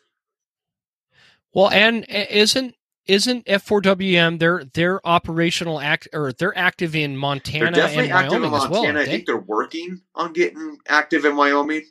I I think yeah, I think I think you're right, Tom. I think I think they're still working on the on the Wyoming side, but definitely. So if you're listening in Montana, F four W M this this will cover that. That's this is an expense. And they're also working on the northeast corner of Washington, which is actually looking pretty positive so far. Um, and so that would be really good. That nice. would, that would be a game changer for us. Cause we're, we're tired of cleaning up Washington wolves. we get, we keep on getting these fifty yeah. game color wolves that like my, tra- my buddies that are trappers and stuff are killing and I'm killing. And you're just like, oh, it's got a Washington fishing game collar on it. that's, that's, do you guys like put that in a brown envelope? So the and last time my brother, my fishing game, so the one that my brother killed, they had back. a Washington fishing game, and yeah, they pretty much the Idaho fishing game took it, and then they returned it back to the Washington fishing game. That's how that worked. Yeah, because because oh, gotcha. the Idaho fishing gotcha, game gotcha, have gotcha. to check in okay. the tooth um, of the wolf anyways. Um, when when you harvest the wolf, that's the process. But yeah, no, it's going to yeah. be a great time, and I'm excited to see you guys there. It's it's going to be good, and that's I I. It. I, I can't say enough good things about it, Tom. I, I think I think that this is a fantastic idea. Um, I, I, I think the price mm-hmm. point is right where it needs to be. Um, that is going to, because think about it, if if you're somebody listening to this and you you can go to this course, you are not going to want to waste that eighteen hundred dollars. And so you are going to go out and you are going to work harder and push harder to become successful as a wolf hunter after the course. And and so because that, that money could A, be reimbursed, and B, um, like if you're anything like me, I wouldn't want to I, I wouldn't want to spend that kind of money on a course and then ha- have to do the walk mm-hmm. of shame in front of my wife and never get a wolf. So you'd have to you'd have to perform, right? But actually the the price point is right, I think, where it needs to be, man. I mean, if I take my my wife, you know, somewhere and we, we want to rent a cabin, Or, or or stay somewhere that's got, like, you know, you're basically making this out that it's, um, mm-hmm. what do they call that? All inclusive. Yeah. Like it's all inclusive, right? It is, it is uh, really that's cheap. cheap. I mean, that's uh, cheap. I mean, so, it just depends you know, what city you're in. But um, I mean, I, I just been traveling around lately, and some of these hotels are like four hundred, five hundred bucks a night, and all you get is a little continental breakfast. And and they have nothing else to offer. It's like, yeah, dude. I mean, so, I mean, in this time, unfortunately, inflation's gone up. But, man, when you actually really look at it, I when I look at it, I'm like, this is as cheap as it gets. Like, this is a very affordable camp. And you're going to you're gonna learn a lot from it. And yeah, hopefully we get repeats. That would be fun because we want to do this the following year after. But the thing is, I don't feel like, you know, you get those people who are like, oh, I'll do it next year and stuff. But it's like, why wait? I mean, we're only going to be young for so long. And, yeah, you know, like I myself, I'm a type of person that likes to live and enjoy life. And I feel like, you know, don't wait. Don't wait to be a successful hunter. Don't wait till maybe next year or maybe the year after. Do it now. Come come and join us at camp this year. We'll, we'll love to have you. Mm-hmm. I couldn't agree more. And Oh, I, I wish I could be there, man. I I, I so oh, wish hey, I could be there. You'll, um, you locate a wolf pack, that's actually, and I'll yeah, come and help that's you actually my there. wife's weekend. So that'll, that'll be good. Mm-hmm. Okay, we're we're gonna do that. We're gonna do that. But I, I so did, yeah, so you said the course bucks. was eighteen hundred. The best bucks? way to reach us at. Um, let me get a couple places here. I had this up here. Okay. Well, hang on, uh, guys listening. If you type in promo code The Western Huntsman, you're going to get the course for eighteen hundred bucks. That's a hell of a deal. And um, yeah, that's exactly right. And then so so there's a couple ways you can reach us. Um, so you can reach me on my email. Um, that's one way. Are you going to have these links on on the podcast at all, where people can see it? Yeah, okay. th- that's what I wanted to ask you was, like, do you want me to have, is, is there like a specific website for the Western we, Wolf Academy? Or we haven't created we a website for it yet. Um, but I, I say, honestly, the best way to reach us right okay. now would be through, through Gmail, actually. Um, and you can reach me or, you know, Katie Smalls okay. who, and Justin Smalls, who are going to be a part of the camp. Well, I mean, we're teaming up on this camp. Um, I'd say she's the best email to reach out. She's kind of the organizer of the camp itself. And so I'll, um, in the podcast, I'll leave, I'll leave that with you. Do you want me to say the email, the Gmail right now, or, or just, uh, we'll leave it in there? Yes. Yeah, say it, say it now. And then I'll also put it, uh, say okay, it now, so and then I'll Kate put it in the show notes. Small well. Outdoors at gmail dot com. And, So Kate Small Outdoors at gmail dot com. Reach out to her um, and, and we'll we'll we'll get a price, like, or we'll uh, we'll collect the payment from you to hold the spot, and we'll see you at camp in the summer. Very simple. Fantastic. And then let's let's plug the online course just in case uh, there's folks okay, yeah. that, that and, can't and so make I've it had a camp. couple people said that, like, oh, I really want to be at the camp this year, but um, is there another way? And I'm like, heck yes, there is. There's, we have the Wolf Hunting Masterclass. And so that's, um, um, wolf hunting masterclass dot com. You can go there and you can learn everything you need to know about wolf hunting. Um, although it's, you know, it's online, so it's not necessarily hands-on, but I teach you everything from wolf behavior. I really, that's the first thing I cover in the Wolf Hunting Masterclass. I'm like, honestly, just, I mean, the first section, his behavior, like the couple hour, first couple hours of, of the, of the online class is just straight about like about wolf behavior. And, and then after that, then I start going into hunting techniques throughout the entire year. So if you're hunting the winter months, if you're hunting the spring months, summer months, fall months, I pretty much give you like, like if you're choosing to hunt this time of the year, this is what to expect. These are some hunting strategies, this sort of thing. And, and so I cover throughout the entire year. I also cover timber country, open country. In fact, Justin K. Smalls, even I had them on a section of, of the Wolf Hunting Masterclass, the online one, because they are so successful in that, um, in that Frank Church Wilderness area. You know, there's a lot of country down there. I might, I might need to, I might need to get them on the show, man. Yeah, you, I've never yeah they're great. The they, they'd be great to talk to. Yeah. Wow. When you say they're great to talk to, Tom, are you saying they're second I don't know behind where Tom at, Schneider? They're, they're good. They're good hunter. No, yeah. I'm co- totally kidding you. No, that's that's awesome. I, I should get him on. I, I've thought about it uh-huh. a million times, and I, I've just never asked him. Um, and you're so close that it's like, man, yeah. yeah, I'll get Tom on again. Um, okay, so I'm going to have that in the show notes as well. The yeah. the masterclass online course. Uh, what what is the price um, of that one? That one is four four forty seven. So, guys, if you pay four forty seven and you are successful with a wolf, you will essentially in in a, in many units throughout the state of Idaho, and you're a member of, you know, you get your thirty five dollar membership for F four W M. Mm-hmm. Uh, you're going to more than double your money. And and I I do firmly believe, I want to caution people that are listening to this. Maybe you're. Uh, we have a lot of listeners in like California and Texas where they don't have wolves, and they get it in their mind they want to come and, and hunt wolves in the state of Idaho because Idaho makes it very easy.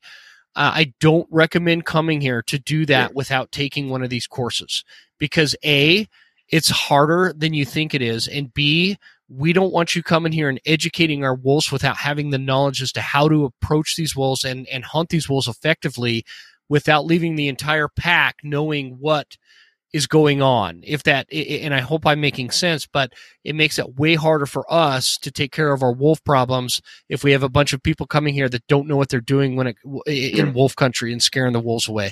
Uh, they get they get yeah. super wise. Yeah, super no, and fast. I want to emphasize and so that too. Just I would really if encourage it's okay everybody if I could to jump on it there. Too, just in our unit, we have we have some really. Yeah, I'm man. not trying to chase yeah. people out of our unit, but what I'm saying is, is our unit here, we have some really skilled hunters and trappers that I feel like we have our unit under control.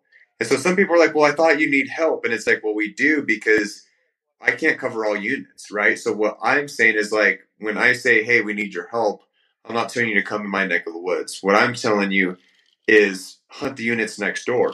There's a lot of country, especially like here's the country that really needs your help. Um, a lot of the Northwest Montana areas, like, if you're to look at like the wilderness areas of the Cabinet Mountains, um, even just south of that, the Knoxon area. Yep. If you're looking in the Clearwater, the Clearwater is a very wolf infested area that needs your help. Um, I say the Selway Bitterroot Wilderness is another area that really needs your help. The Frank Church Wilderness is hit and miss. There's parts of the of the Frank Church where there's some really skilled hunters and trappers, but then there's other parts where where people don't. There's not much hunting pressure. So you can find wolf pockets in the Frank Church Wilderness areas too. So that's like, if you just need like a foundation of like, okay, where do I go wolf hunting? Those are some areas to choose from.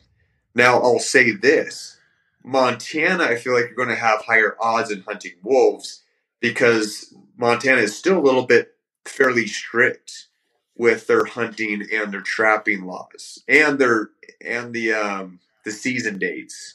Like they're very limited.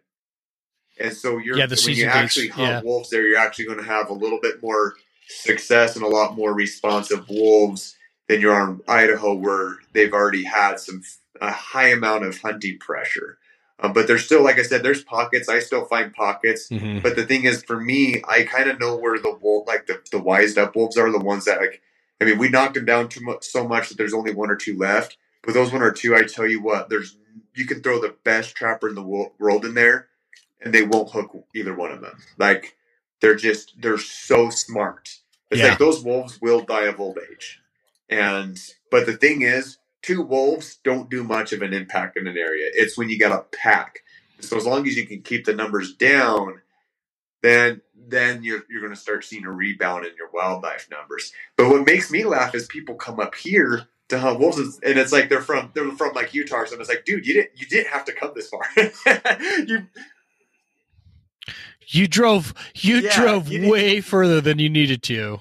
Uh, for, for units that are way, dude, I always tell out-of-staters this, like, if you're going to come to Idaho to hunt, don't freaking come to the Panhandle. And it's not because I want it to myself or anything. It is because it is the most difficult unit. It's like, it's, it's, it's advanced hunting. And I, I I'm not saying that to, mm-hmm. I don't want people to take me wrong in the way I'm saying that, but there's way yeah. easier well, units I- to spend your money on. The Panhandle is, is yeah. well, just I mean, a I different animal. You know what I mean? Beautiful, but I the really what I say to people too, because you, you know us. Like, if you watch our YouTube channel, we travel a lot. We don't. We're not stuck locally, so we travel to hunt. But I only hunt yeah. here because it's convenient. It's you know I live here, so so it's, it's convenient. But exactly when I go to like southern Idaho or central Idaho and some of these units, I can actually I'll, the numbers are way better. I'm seeing triple, quadruple the elk numbers. Um,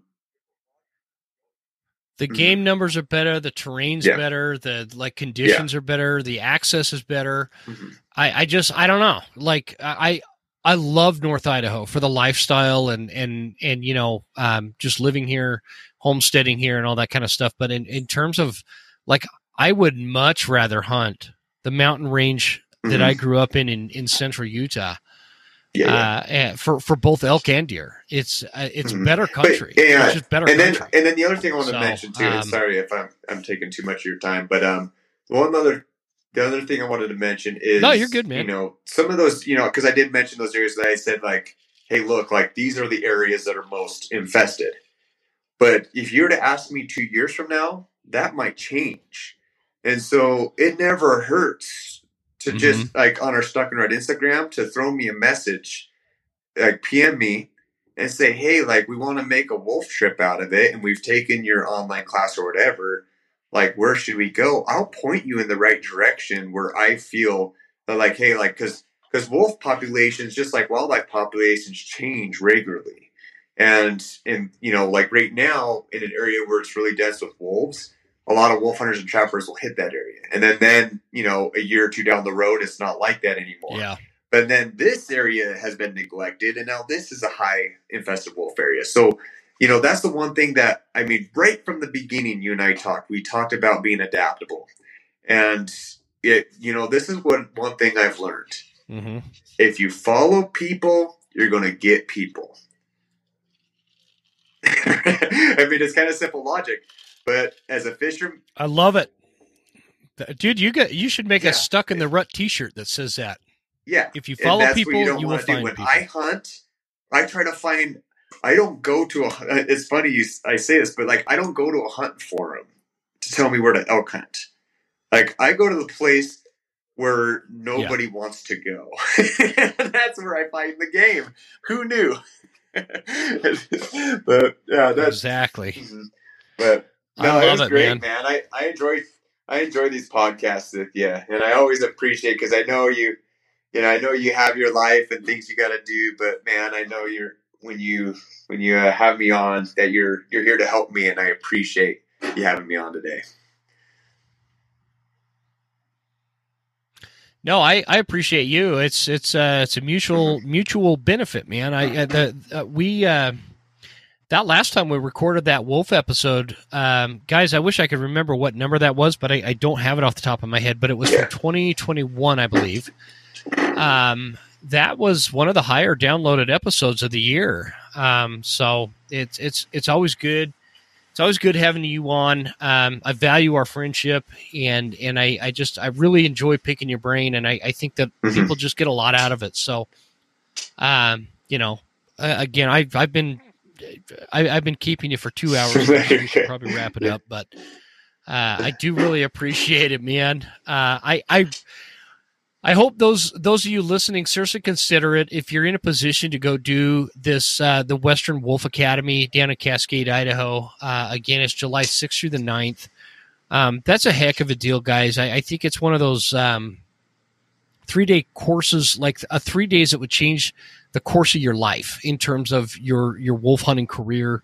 And, and you're going to grab nuggets from all sorts of different uh, hunting perspectives that will apply to multiple different species that you hunt. And, and so, uh, but the idea is just getting, getting that, that wolf knowledge and, and, and making you successful. It'll pay for itself. So, uh, I think that's awesome. So stick on the to- uh, stick on the line here, uh, sure. Tom, but I'm going to, I'm going to push stop here.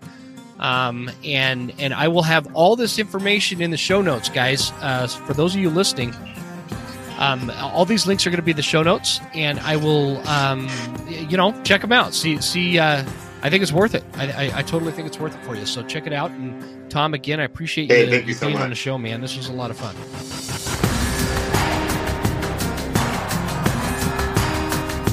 You made it.